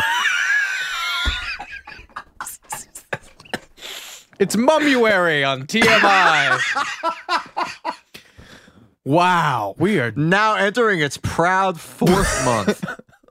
we are tunneling up our own ass for this one. Um, Joel told Esquire, "I looked at these lyrics, and, and well, yes, he Joel, as you mentioned earlier, hate, did not like the song and hated the lyrics that he was given. He looked at them and said, "That's what I get, the truth." And it was kind of a low part too. I think a lot of people were trying to be virtuosos when it came to their part. I know Cyndi did. Cyndi jumped into this whole other octave, but she can do that. She's a great singer. I think everyone wanted to put a little filigree on it, so they jumped out. I looked at my part and I thought, don't even try. Just hit the mark and shut up. It wasn't a time to show off for me. He is correct.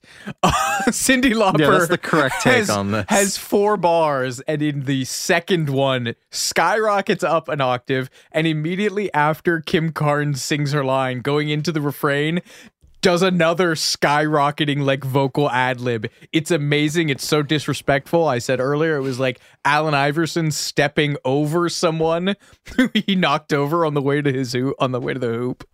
Um, during one one through, uh, Billy took a moment to walk over to the uh, piano in the studio and play the song himself, confirming that it was in the key of E. And then he said, "E, I hate E. Snakes. why did it have to be? snakes. Why did it have to be the key of E? Key of E is a hard. It's hard. Well, it's tricky for men because that's why a lot of uh, bands tune down a half step or a whole step or whatever. Because for men, typically that vocal range is like that's why a lot of blues stuff is in open D tuning because it's a tricky range. For men, you can't always uh, take up the octave. It's just a. situ- I, I understand Billy where he's coming from from that. Still, though, I don't think he got the the short end of the stick lyrically. I believe that went to Willie Nelson, uh, who was given the line, "As God has shown us by turning stones to bread," which I don't think is in the Bible. No, that's a misquoted Bible line. Yeah. Is it the beating the swords into plowshares? Is that what they were going for, and they just didn't bother to cross reference it? I I I I think they just I think Lionel Richie wanted to get out of Michael's room before the snake came back, and they just just was like, I think it's right. Perhaps that's why a, a confused Willie stumbles into that line a full half beat late. Just- It's like, wait, is this right? Uh, Yeah. uh, uh, Uh, Cyndi Lauper showed up uh, as Cyndi Lauper. uh, Cyndi Lauper. Yeah. Well, what do you think of Cyndi Lauper? I you love liking Cyndi Lauper. Yeah. yeah, Yeah. she's a tremendous vocalist. She's really interesting as far as the um. She's this weird lineage of, of like New York songwriter, like that that she's so unusual, has like uh, old like vaudeville piano on it, but she's this new wave figure. She's got tremendous vocal range. Uh, yeah, Cyndi Lauper whips, dude. One of my favorite Prince covers too. When you were mine, she's a great cover. When you were mine on Oh. there. Uh, but you know, uh, she showed up with enough jewelry on it that it fed up playback by banging against the mic stand and had to have it removed piece by piece, take by take. Cyndi, Yeah, Chrissy was like, "Wait, what's that jangle? We keep getting that. Jang- is there is there like somebody playing the tambourine? Like, what is that?" And then they find like, "Oh, I can't do a Cyndi Lauper voice. Oh no, It's my bracelets. yeah." it's a Betty Boop voice. Yeah. Essentially, yeah. She's like Yeah. IRL Betty Betty Boop. Um, Quincy Jones uh, seems to harbor a grudge about this. He was told Vulture in 2018. She had a manager come over to me and say, "The rockers don't like the song." I know how that works. We went to see Springsteen, Hall Oates, Billy Joel, and all those cats, and they said we love the song. Well, Billy Joel didn't. Uh, so I said to Lauper, "Okay, you can just get your over with and leave." And she was fing up every take because her necklace or bracelet was rattling in the microphone. It was just her that had a problem. Maybe that's the one Ken Kragen's talking about, and he thought she was in a band or something. Uh, Playing fast and loose with the term band. Mm. It was not the end of her wardrobe problems. She later told Interview Magazine, When I finally got there to the session, I had a jacket on, an Italian general's jacket with tails. And I see Michael Jackson's jacket. This was in his quasi military phase. And I said, Oh no. So I took it off. Also, because I had mousse on that was flaking all over the jacket. So it looked like I had yellow dandruff.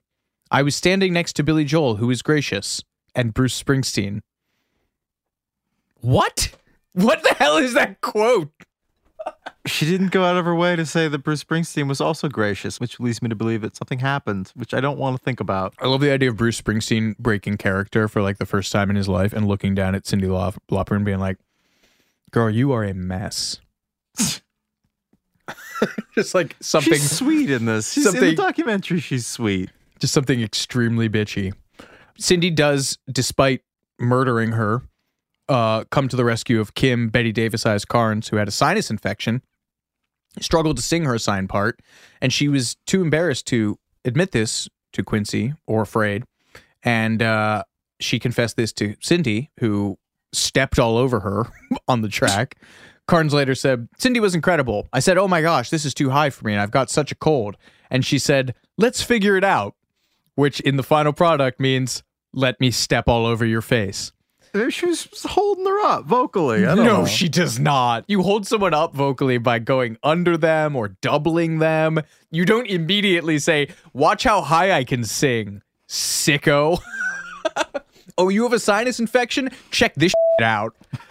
Come on. And I say this as a Cyndi Lauper fan. Uh, but Cyndi was kind of the scrappy little underdog on the sessions. Uh, most people in the room were rooting for her. Barely two years earlier, she'd been playing Holiday Inns. You know, she almost lost her voice at one point too. She she was singing in a band called Blue Angel, and I think she like blew out her vocal cords for that. When she when that band was, they wanted to sign her without that band, and she refused. If memory serves correctly, she wanted to sign the whole band, and then that backfired later on when they broke up. But um, she told journalist David Breskin, who was there for the session, she said, I'm a little blown away. Can you believe you're sitting in a room with Ray Charles playing the piano? I mean, just start off with that. It's good to get everybody off their rumps because a lot of people have so much and some people have nothing. So it makes you think every time you eat something and don't finish it. I struggled. I starved. I was in the hospital twice for malnutrition, once for malnutrition and dehydration because I had no food to eat. Just this year, I thought about where I came from and I can't believe it. It's a very real thing to be hungry. I think how hungry I was, but I would maybe get to eat something during the day. If I didn't eat one day, I'd eat the next day. But these people, they ain't eaten for weeks. Just imagine that all in like that Brooklyn honk. We're going to take a quick break, but we'll be right back with more Too Much Information in just a moment. Witness the dawning of a new era in automotive luxury with a reveal unlike any other as Infiniti presents a new chapter in luxury, the premiere of the all new 2025 Infiniti QX80. Join us March 20th live from the edge at Hudson Yards in New York City, featuring an unforgettable performance by Grammy and Academy Award winning singer, songwriter, and composer, Jon Batiste. The all new Infiniti QX80 is unlike any luxury SUV you've ever seen. Smart enough to anticipate your needs, even before you do. Every line, curve, and detail was thoughtfully crafted so everything for every passenger feels just right. Don't miss it. Mark your calendars and be the first to see it March 20th at 7 p.m. Eastern, only on iHeartRadio's YouTube channel. Save the date at new-QX80.com. 2025 QX80 coming this summer. If you struggle to get in shape and lose weight, I'm about to change your life. I'm Carl, the CEO of BODi, and I don't like working out and eating healthy either. So here's how I get myself to do it I make myself own the morning. And by the morning, I mean the first hour or so every day. It's not family time, it's not for scrolling social media, it's for my results and my health. And man, does it work. Every day, I get out of bed, drink a health shake I made the night before, and then I go crush a workout in the BODi app and just follow along day by day. Before most people are even out of bed, I'm done for the day. So here's my offer to you. The next 500 people who go to bodi.com will get 65% off a full year of access to over 120 programs. 65%! Because I want you to start now and see how fast the pounds come off and the muscles start popping. And if they don't, hey, you get your money back. Just go to bodi.com, that's B O D I.com, and let's own the morning together and get healthy and fit. Does money stress you out? Let Facet flip your financial chaos into clarity. Finding Facet immediately put us at ease. Facet's innovative approach to financial planning ensures your money works as hard as you do, enabling members to experience the joys of having your finances in order. And that makes us Facet for life now, I guess. Visit Facet.com, F A C E T.com to learn more. This ad is sponsored by Facet. Facet Wealth is an SEC registered investment advisor. This is not an offer to buy or sell securities, nor is it investment, legal, or tax advice. These testimonials are from current Facet members who are not compensated. All opinions are their own and not a guarantee of a similar outcome.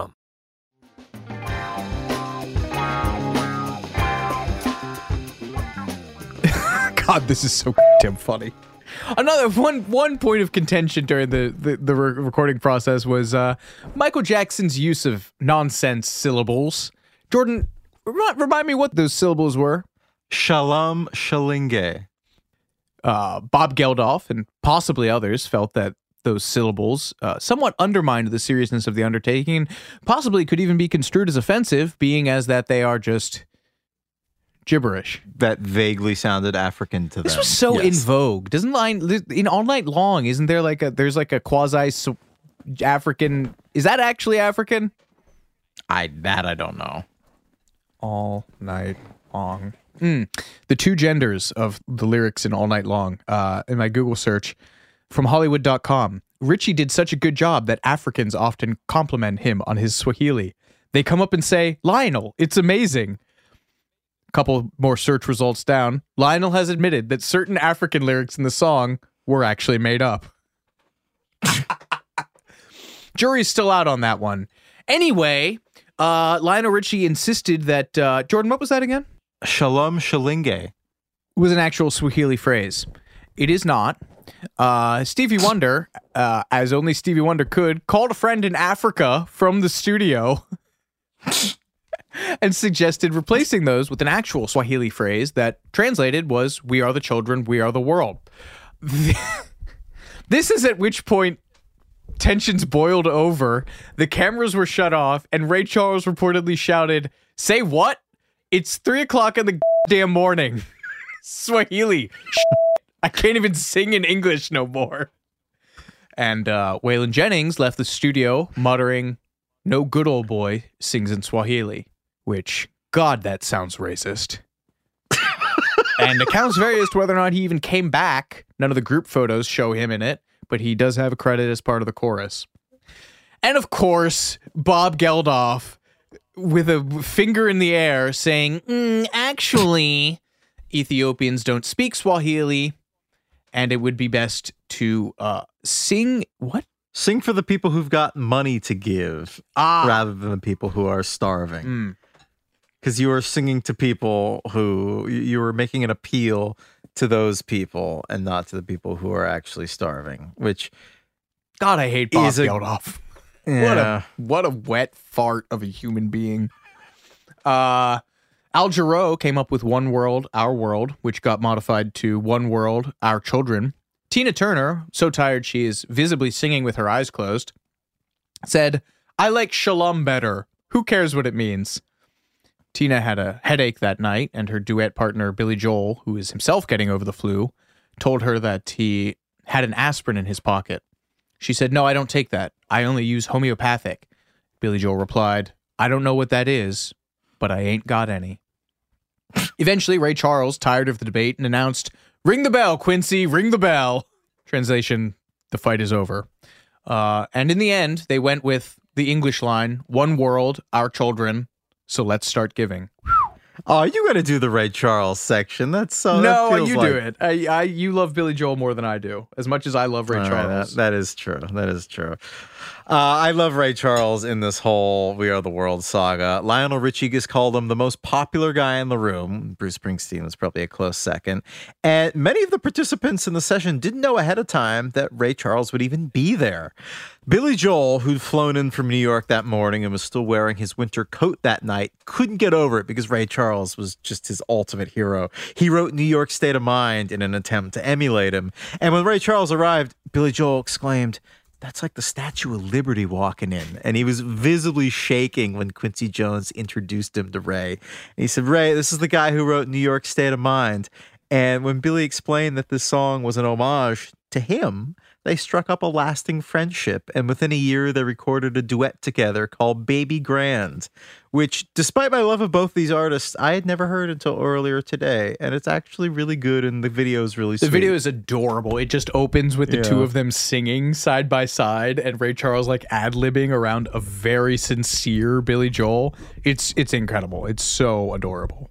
Anyway, And Ray inducted Billy Joel into the Rock and Roll Hall of Fame in 1999. So that's I love that. I love that. I love when uh, artists get bigged up by their heroes. I think, think that's the sweetest thing. Uh, Bruce Springsteen also compared Ray Charles to a landmark, compared him to the Washington Monument. But uh, Ray Charles himself had a special kinship with Willie Nelson. He and Willie kept ducking out to Willie's notorious tour bus, which they parked around back behind the studio. And yeah, I know. And during their uh, their tete a tete, Willie Nelson recalled telling Ray, "Wouldn't it be nice if we did something for the people in our own country?" Which planted the seeds for Farm Aid, which continues to this day. But these sessions for We Are the World meant a lot to Ray Charles, as he'd been to Africa and had witnessed the effects of the famine firsthand. Uh, he knew all too well that thousands would die that very night while they were singing. And as he told journalist David Breskin during the session, I put my hands on these children and their skin feels like cellophane on bone. You have to feel that, man. That's unreal stuff. I ain't talking about skin, I'm talking cellophane on bone. And Ray, he, he truly he brought that sense of gravitas and seriousness to the session in addition to the the levity that he also displayed and you know quincy jones was the producer of the record ray charles was sort of the band leader John Oates remembered Ray as being the only one in the room who could pull rank and keep everyone in line. He said Ray Charles, being who he was, commanded a certain deference and respect from everyone, even though he didn't assert himself in any weird way. He was just standing in the middle doing his part. Lionel, Michael, and Quincy were running the show. It was their song, their production, and everyone's very respectful, trying to make it happen. There were moments when people, and I won't name any names because it isn't worth it, in the chorus started to put their producers' hats on. They started to say, well, what if we did this? What if we did that? And coming in with their ideas. It was obvious that it was a complicated thing to pull off in general, and having too many cooks in the stew would be a giant catastrophe. Ray, every once in a while, would just pipe up, come on, hey, let's go. Listen to Michael. Let's get this thing done. He was there to sing, and he sensed that it could go south very quickly. He commanded a lot of respect, and I thought that was very cool. And Ray Charles and Quincy Jones, they go way back to the clubs in Seattle back in the 40s. Uh, they met when Quincy was 14 and Ray was 16. And Ray called Quincy 66 and Quincy called Ray 69. Those were their nicknames. And I I don't even want to know. you know why they called his backup singers the Raelettes, right? No. Because he had to let Ray. I'm picking up on the context, but I don't know understand. I he don't had know a, that He had a gang of all female backing singers called the Raelettes, Yeah, no, I- and to become a Raelette, you had to let Ray. Oh, The Oh. implication. Hmm. Is that true? I've heard. I think it might even be in Ray. In Ray? Yeah. Jesus. What do you have to do to get the nickname 69? uh, well, what is 66 then? Butt stuff? Uh, yeah, I don't, want to. Don't want to know. Uh, even though they were just a few years apart, Quincy always felt that Ray was much more mature because he had his own place when he was a teenager, and he had two girlfriends, which Quincy was very impressed by because he would be. And Quincy was also very impressed with Ray Charles because he overcame his adversity, his blindness, to become one hell of a musician. Speaking to GQ in 2018, which is also known in Quincy's world as the troubled era, Quincy had this to say about Ray. He was the most independent blind man you could ever witness. He'd go cross streetlights, go to the supermarket, shop, count his change with no help. No damn canes and no cups, nothing like that. His mother wouldn't let him do it. And the only time he got blind was when the girls were around and he'd start walking in the walls so they'd feel sorry for him and help him. Stevie Wonder took a similar approach in life and took great delight in messing with people by proving that he was far more able than he seemed. He famously, when he was on tour, would memorize the layout of the lobby of the hotel they were staying at and then just walk around, you know, com- un- unassisted perfectly, making it seem like he knew exactly where he was going. But, you know, he did. And there was a great moment during the We Are the World session when Ray Charles asked where the bathroom was. And sure enough, Stevie was like, Oh, yeah, don't worry. I know. I'll show you. And he led him down the hallway to the toilet. the blind, literally leading the blind. I, I guess he must have. I mean, he must have memorized the floor plan like he used to do in the hotels, right? Yeah, probably. I'm sure. Yeah.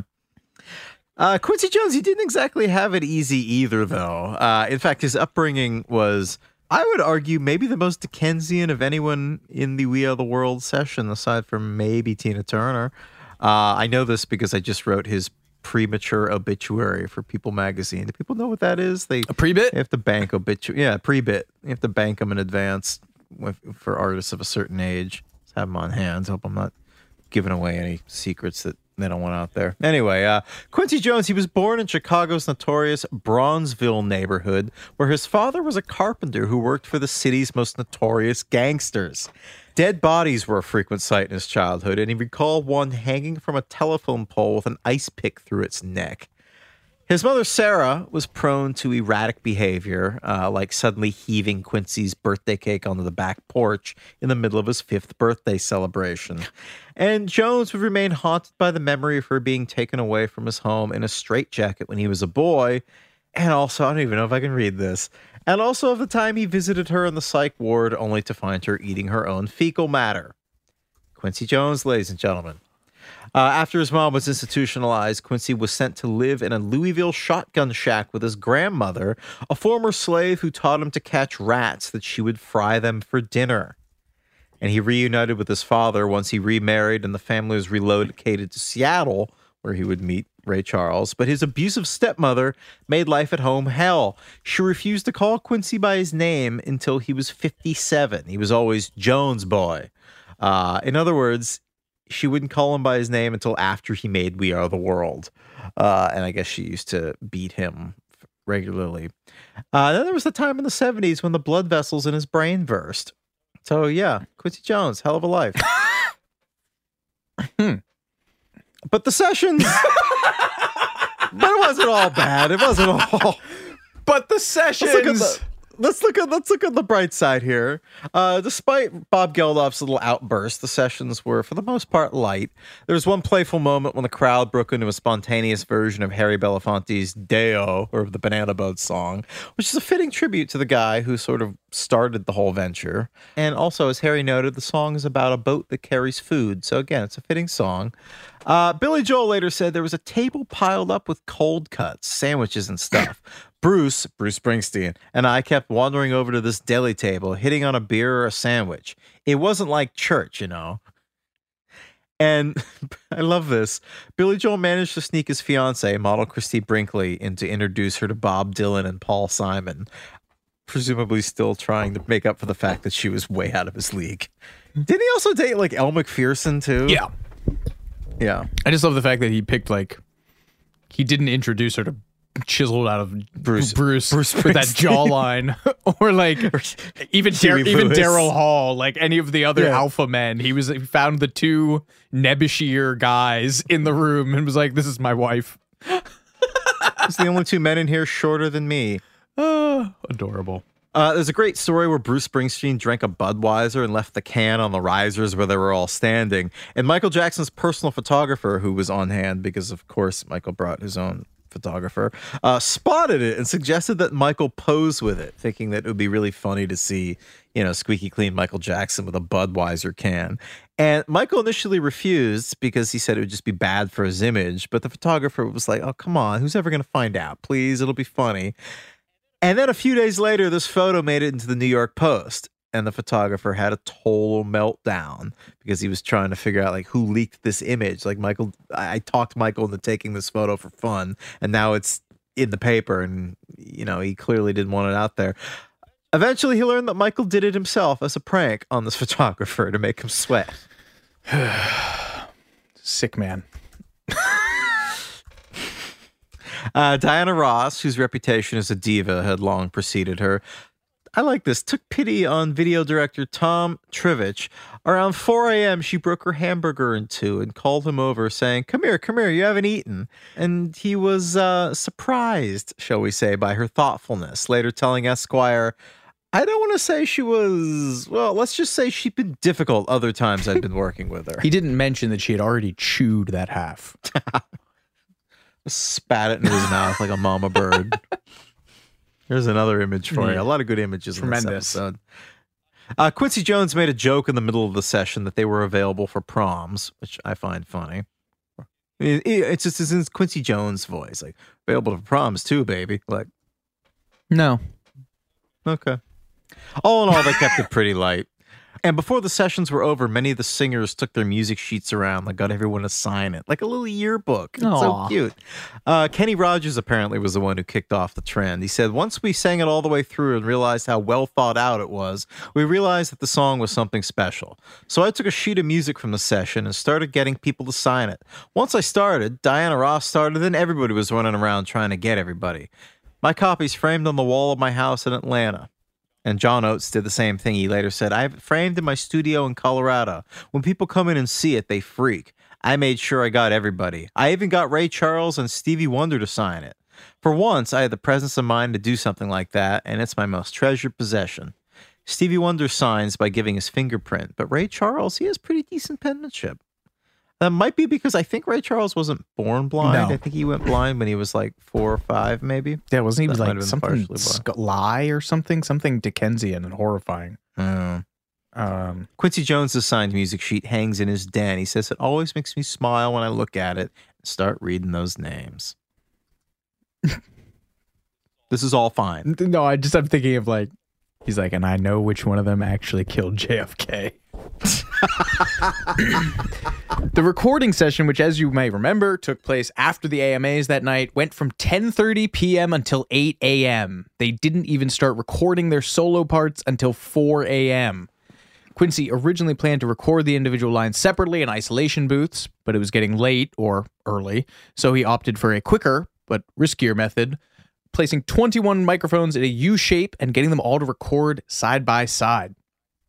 Taking this kind of chance is like running through hell with gasoline drawers on, he said in a soundbite for the ages. Any talking or outside noises, laughing, giggling, even a creak in the floor could ruin the whole thing.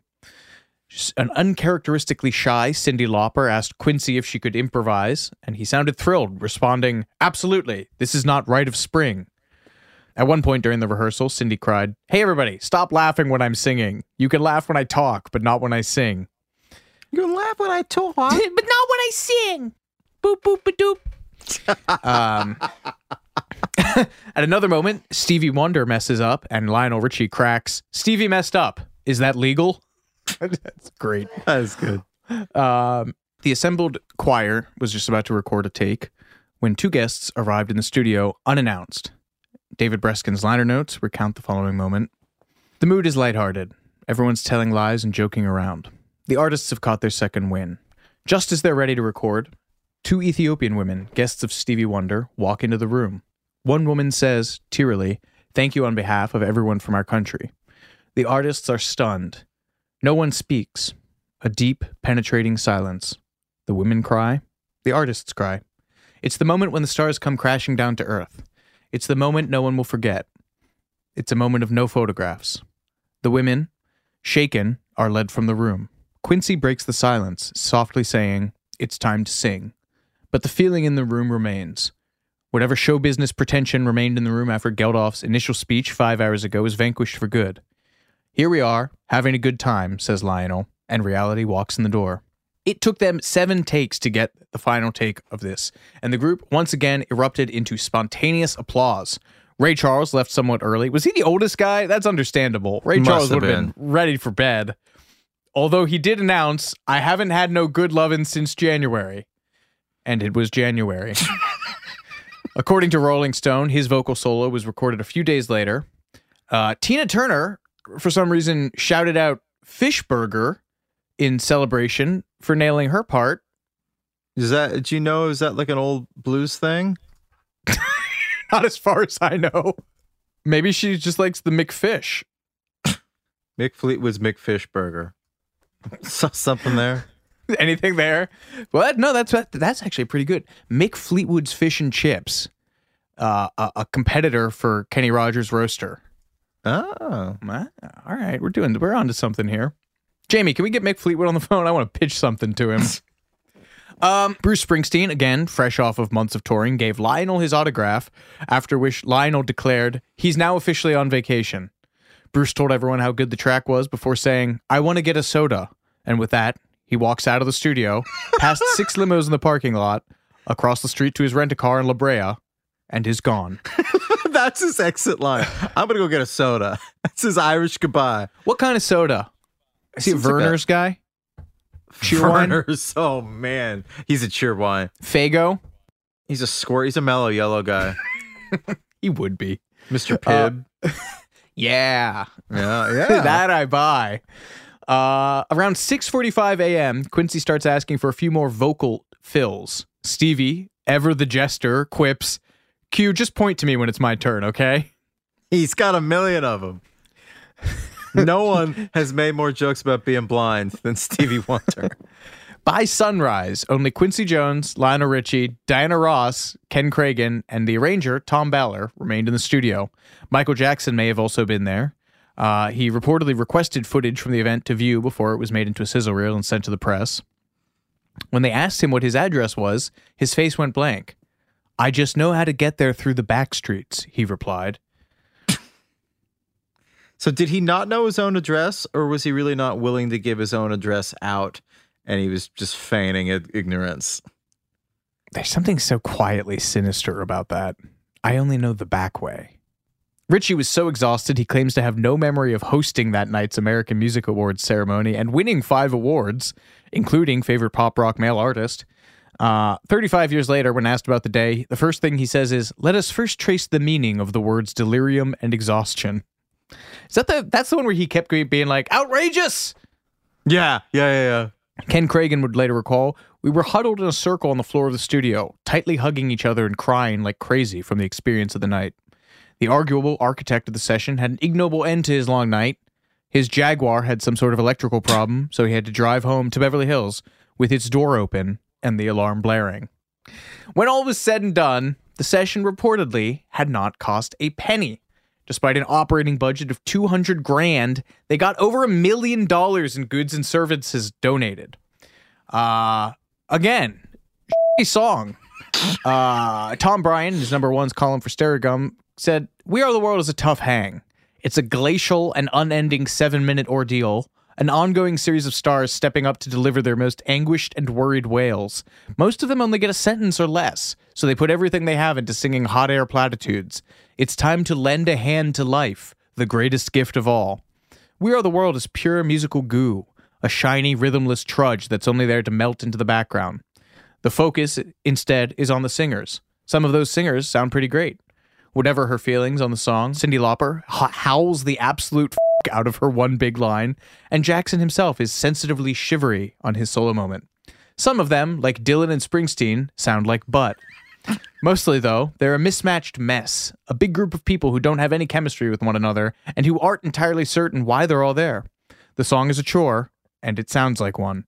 Breihan does, however, concede later on that the song was indeed created with the best intentions. Released on March 7th, 1985, We Are the World became the fastest selling American pop single in history up to that point, moving 800,000 copies within three days of its release. The radio edit to this was 622. Jesus. There was also the first single since the Beatles' Let It Be in 1970 to enter Billboard's top five within two weeks of its release. I love how the Beatles, side note, are just like shorthand for all chart achievements. Everything, every significant chart achievement is like, yeah, this was such and such in relation to the Beatles doing it first, or longer, or more of it. When Or it finally, yeah, well, when it finally hit the top spot, it became the first and only number one song in the Hot 100 for Bruce Springsteen, Bob Dylan, Steve Perry, Willie Nelson, and Al Jarreau. After staying at number one for four weeks, Madonna. Ooh, Ciccone. that is her name, right? I thought it was Chacon, but Ooh, Ciccone. Um, sorry, I just got sidetracked thinking about how much I hate Madonna. Knocked off by Madonna's Crazy for You. Not even the best song called Crazy for You. We Are the World became the first ever single to be certified multi platinum. It re- received a four time certification by the RIAA. And at the 1986 Grammys Award, the song and its accompanying video won four awards Record of the Year, Song of the Year, Best Pop Performance by a Duo or a Group with Vocal, and Best Music Video, comma, Short Form. What's best music video long form? Do they so? I, I don't care. Eventually, it sold upwards of 20 million copies worldwide, making it the best selling single of the decade. In one year, the song raised $44.5 million for famine relief in Africa, and all told, raised over 80 million in humanitarian aid for Africa and the United States, and still pulls in about a half million dollars annually.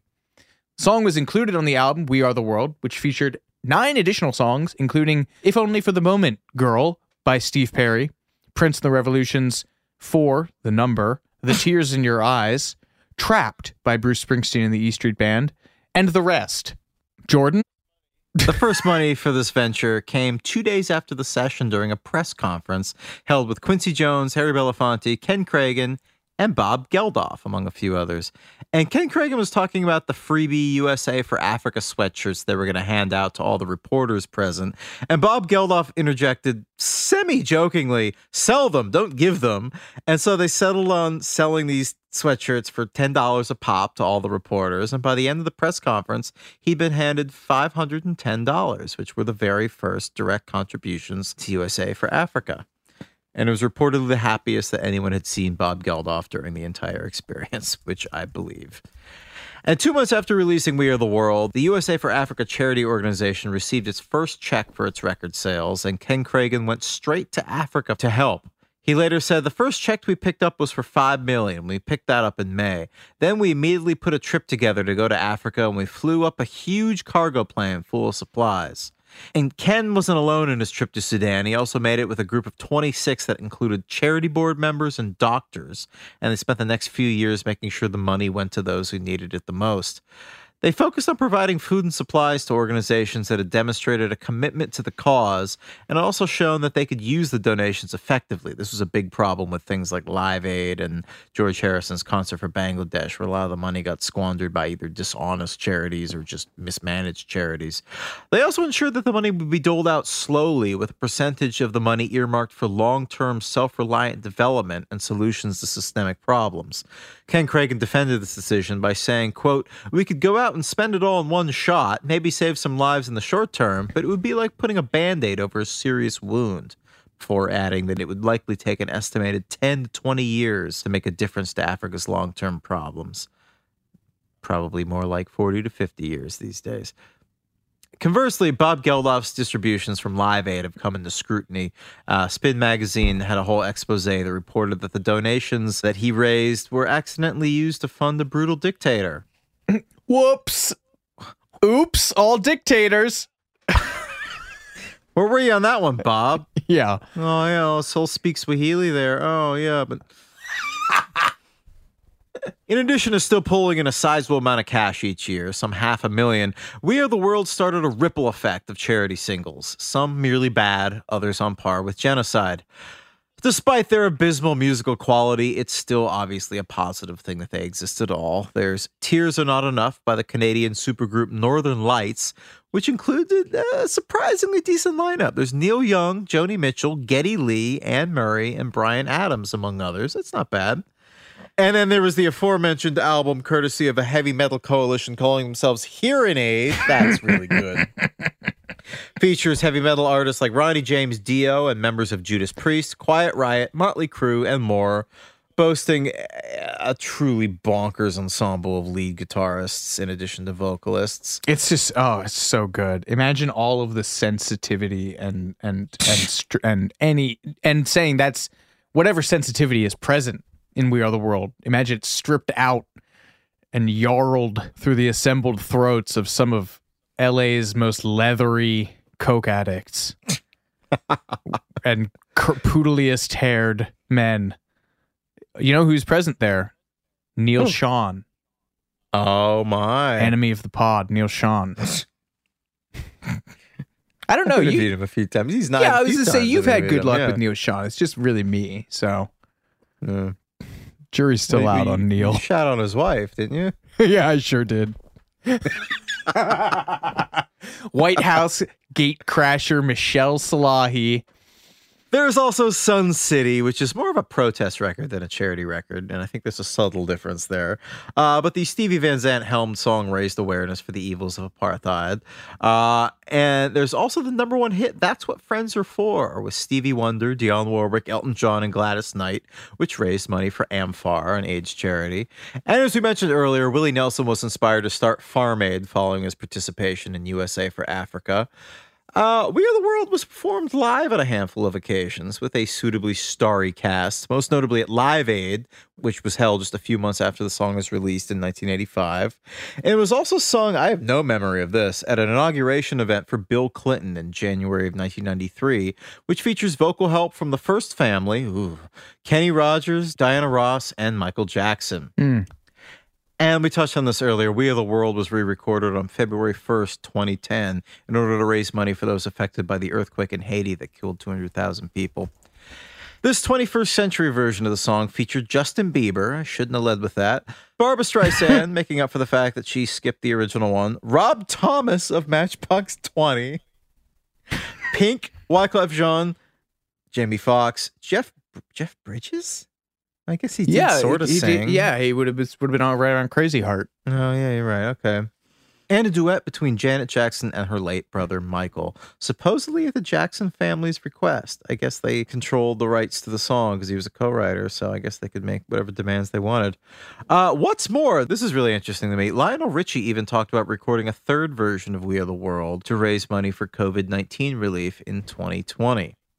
This failed to occur, but Oh, we got Tom was Breihan. an imagined thing. Yes, Tom Breihan, the Stereogum writer, did a fantasy recasting for this 2020 version of We Are the World. Um, let's pick that apart, shall we? Must we? Just for a moment. All right. It's not like it's pushing midnight and we're on our third hour of this. Too much riffing about. Yes. uh Well, never mind. That's all on the cutting room floor. Yeah, you'll All never right. hear any of that. Who's Stevie, Wonder? Stevie Wonder is being recast in 2020 as Beyonce. I can see that. That's fine. Yeah.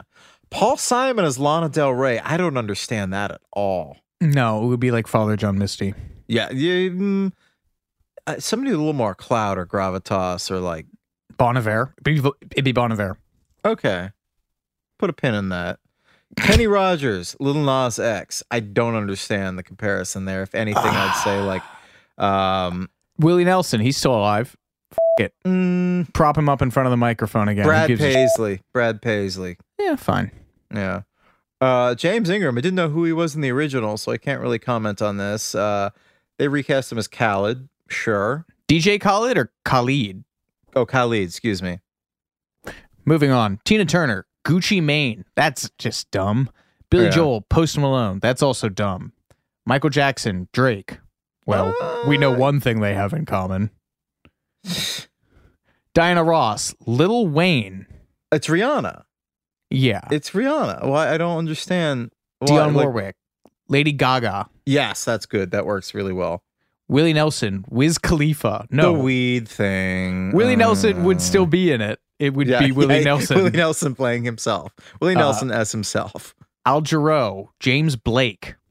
I don't see that. It would be Sam Smith, I think. Uh, okay. Bruce Springsteen, Ariana Grande. What no. the hell is that? No, you need some kind of token big dumb. Um, it would be the kid from Greta Van Fleet. They need like a rock person in there, right?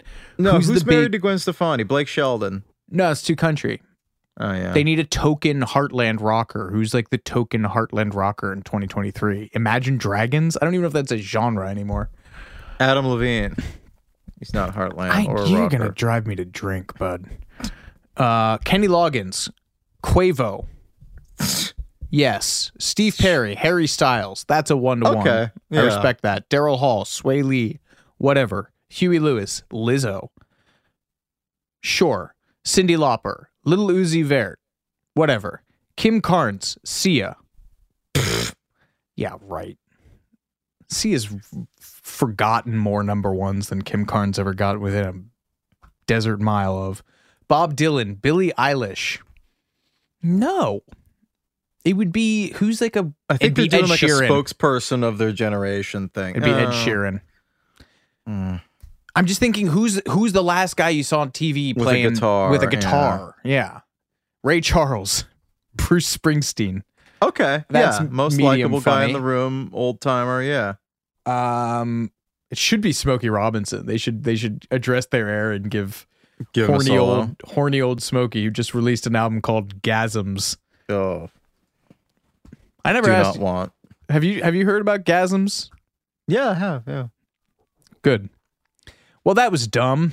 Um, do you know that Wyclef Jean's Haiti charity, established after that earthquake, is uh, alleged to have spent nine million dollars, with half of it on travel and salaries and consultants fees. Investigations into them still open in Haiti.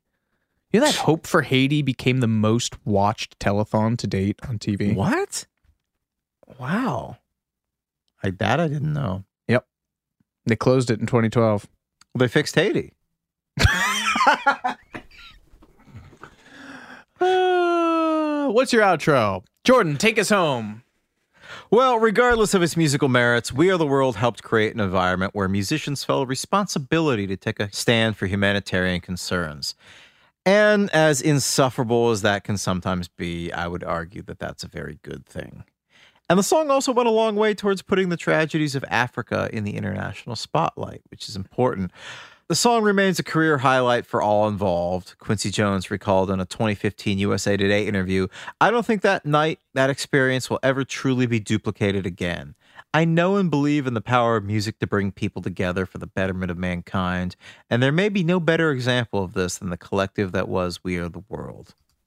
And speaking of that once in a lifetime recording session, Lionel Richie told Esquire, We came in like little kids on their first day of kindergarten, and we were all kind of looking at each other. Everybody was kind of freaked out, standing next to each other for a brief moment. And then all of a sudden we realized it's not about us. We're actually using our voice and our celebrity to save some people. And it's about us giving everything we have to save their lives. So I think the brilliance of that evening was we started out as 45 artists looking at each other and going, Yeah, I'm famous and you're famous. And we left as a family. Did they truly give everything they had? Or did they give a night and their C game? For a decently catered buffet. Lionel? Answer the question, Lionel.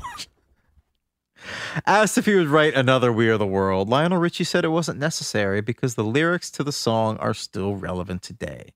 He said, You don't need any new words. What we were trying to say back then was let's take care of our brothers and sisters over there because one day it might just happen over here.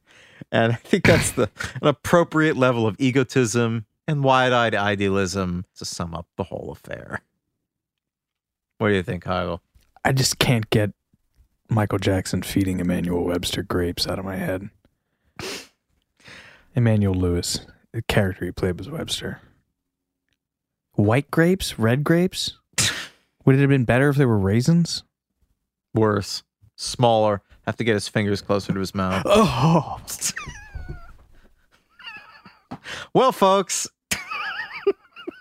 Well, I think I'm Willie Nelson coming up to the microphone a half beat early in this, and you're you're Dionne Warwick gracefully holding up my script. this has been too much information. Approximately a third of this will make it to air. Thank you for listening. If you want to hear the offensive outtakes and can sign a waiver, Venmo us five bucks. Which we'll donate to ourselves.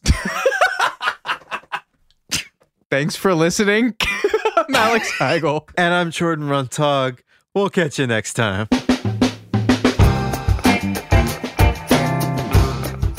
Too Much Information was a production of iHeartRadio. The show's executive producers are Noel Brown and Jordan Runtagh. The show's supervising producer is Michael Alder June.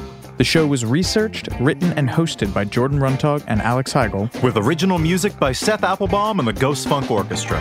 If you like what you heard, please subscribe and leave us a review. For more podcasts on iHeartRadio, visit the iHeartRadio app, Apple Podcasts, or wherever you listen to your favorite shows.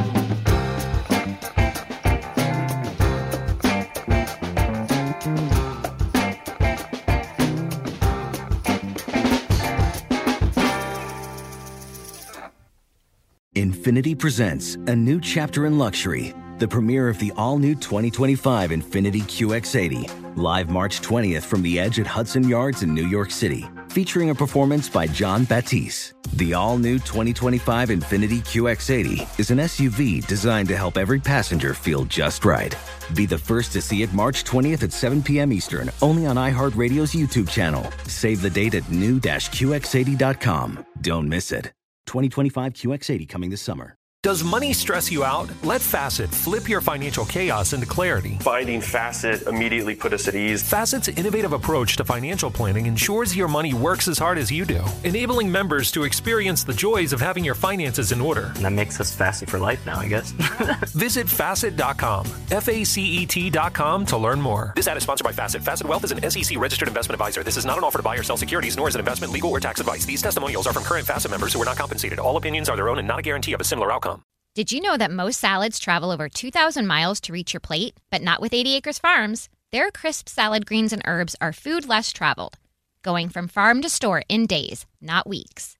They stay fresher for longer in your fridge. My salad lasts all week long, which means less food waste and easy meal planning. Oh, and did I mention there's no need to wash these greens? Because 80 Acres Farms uses zero pesticides. Visit 80acresfarms.com to learn more and find their salads and salad kits at your local Harris Teeter.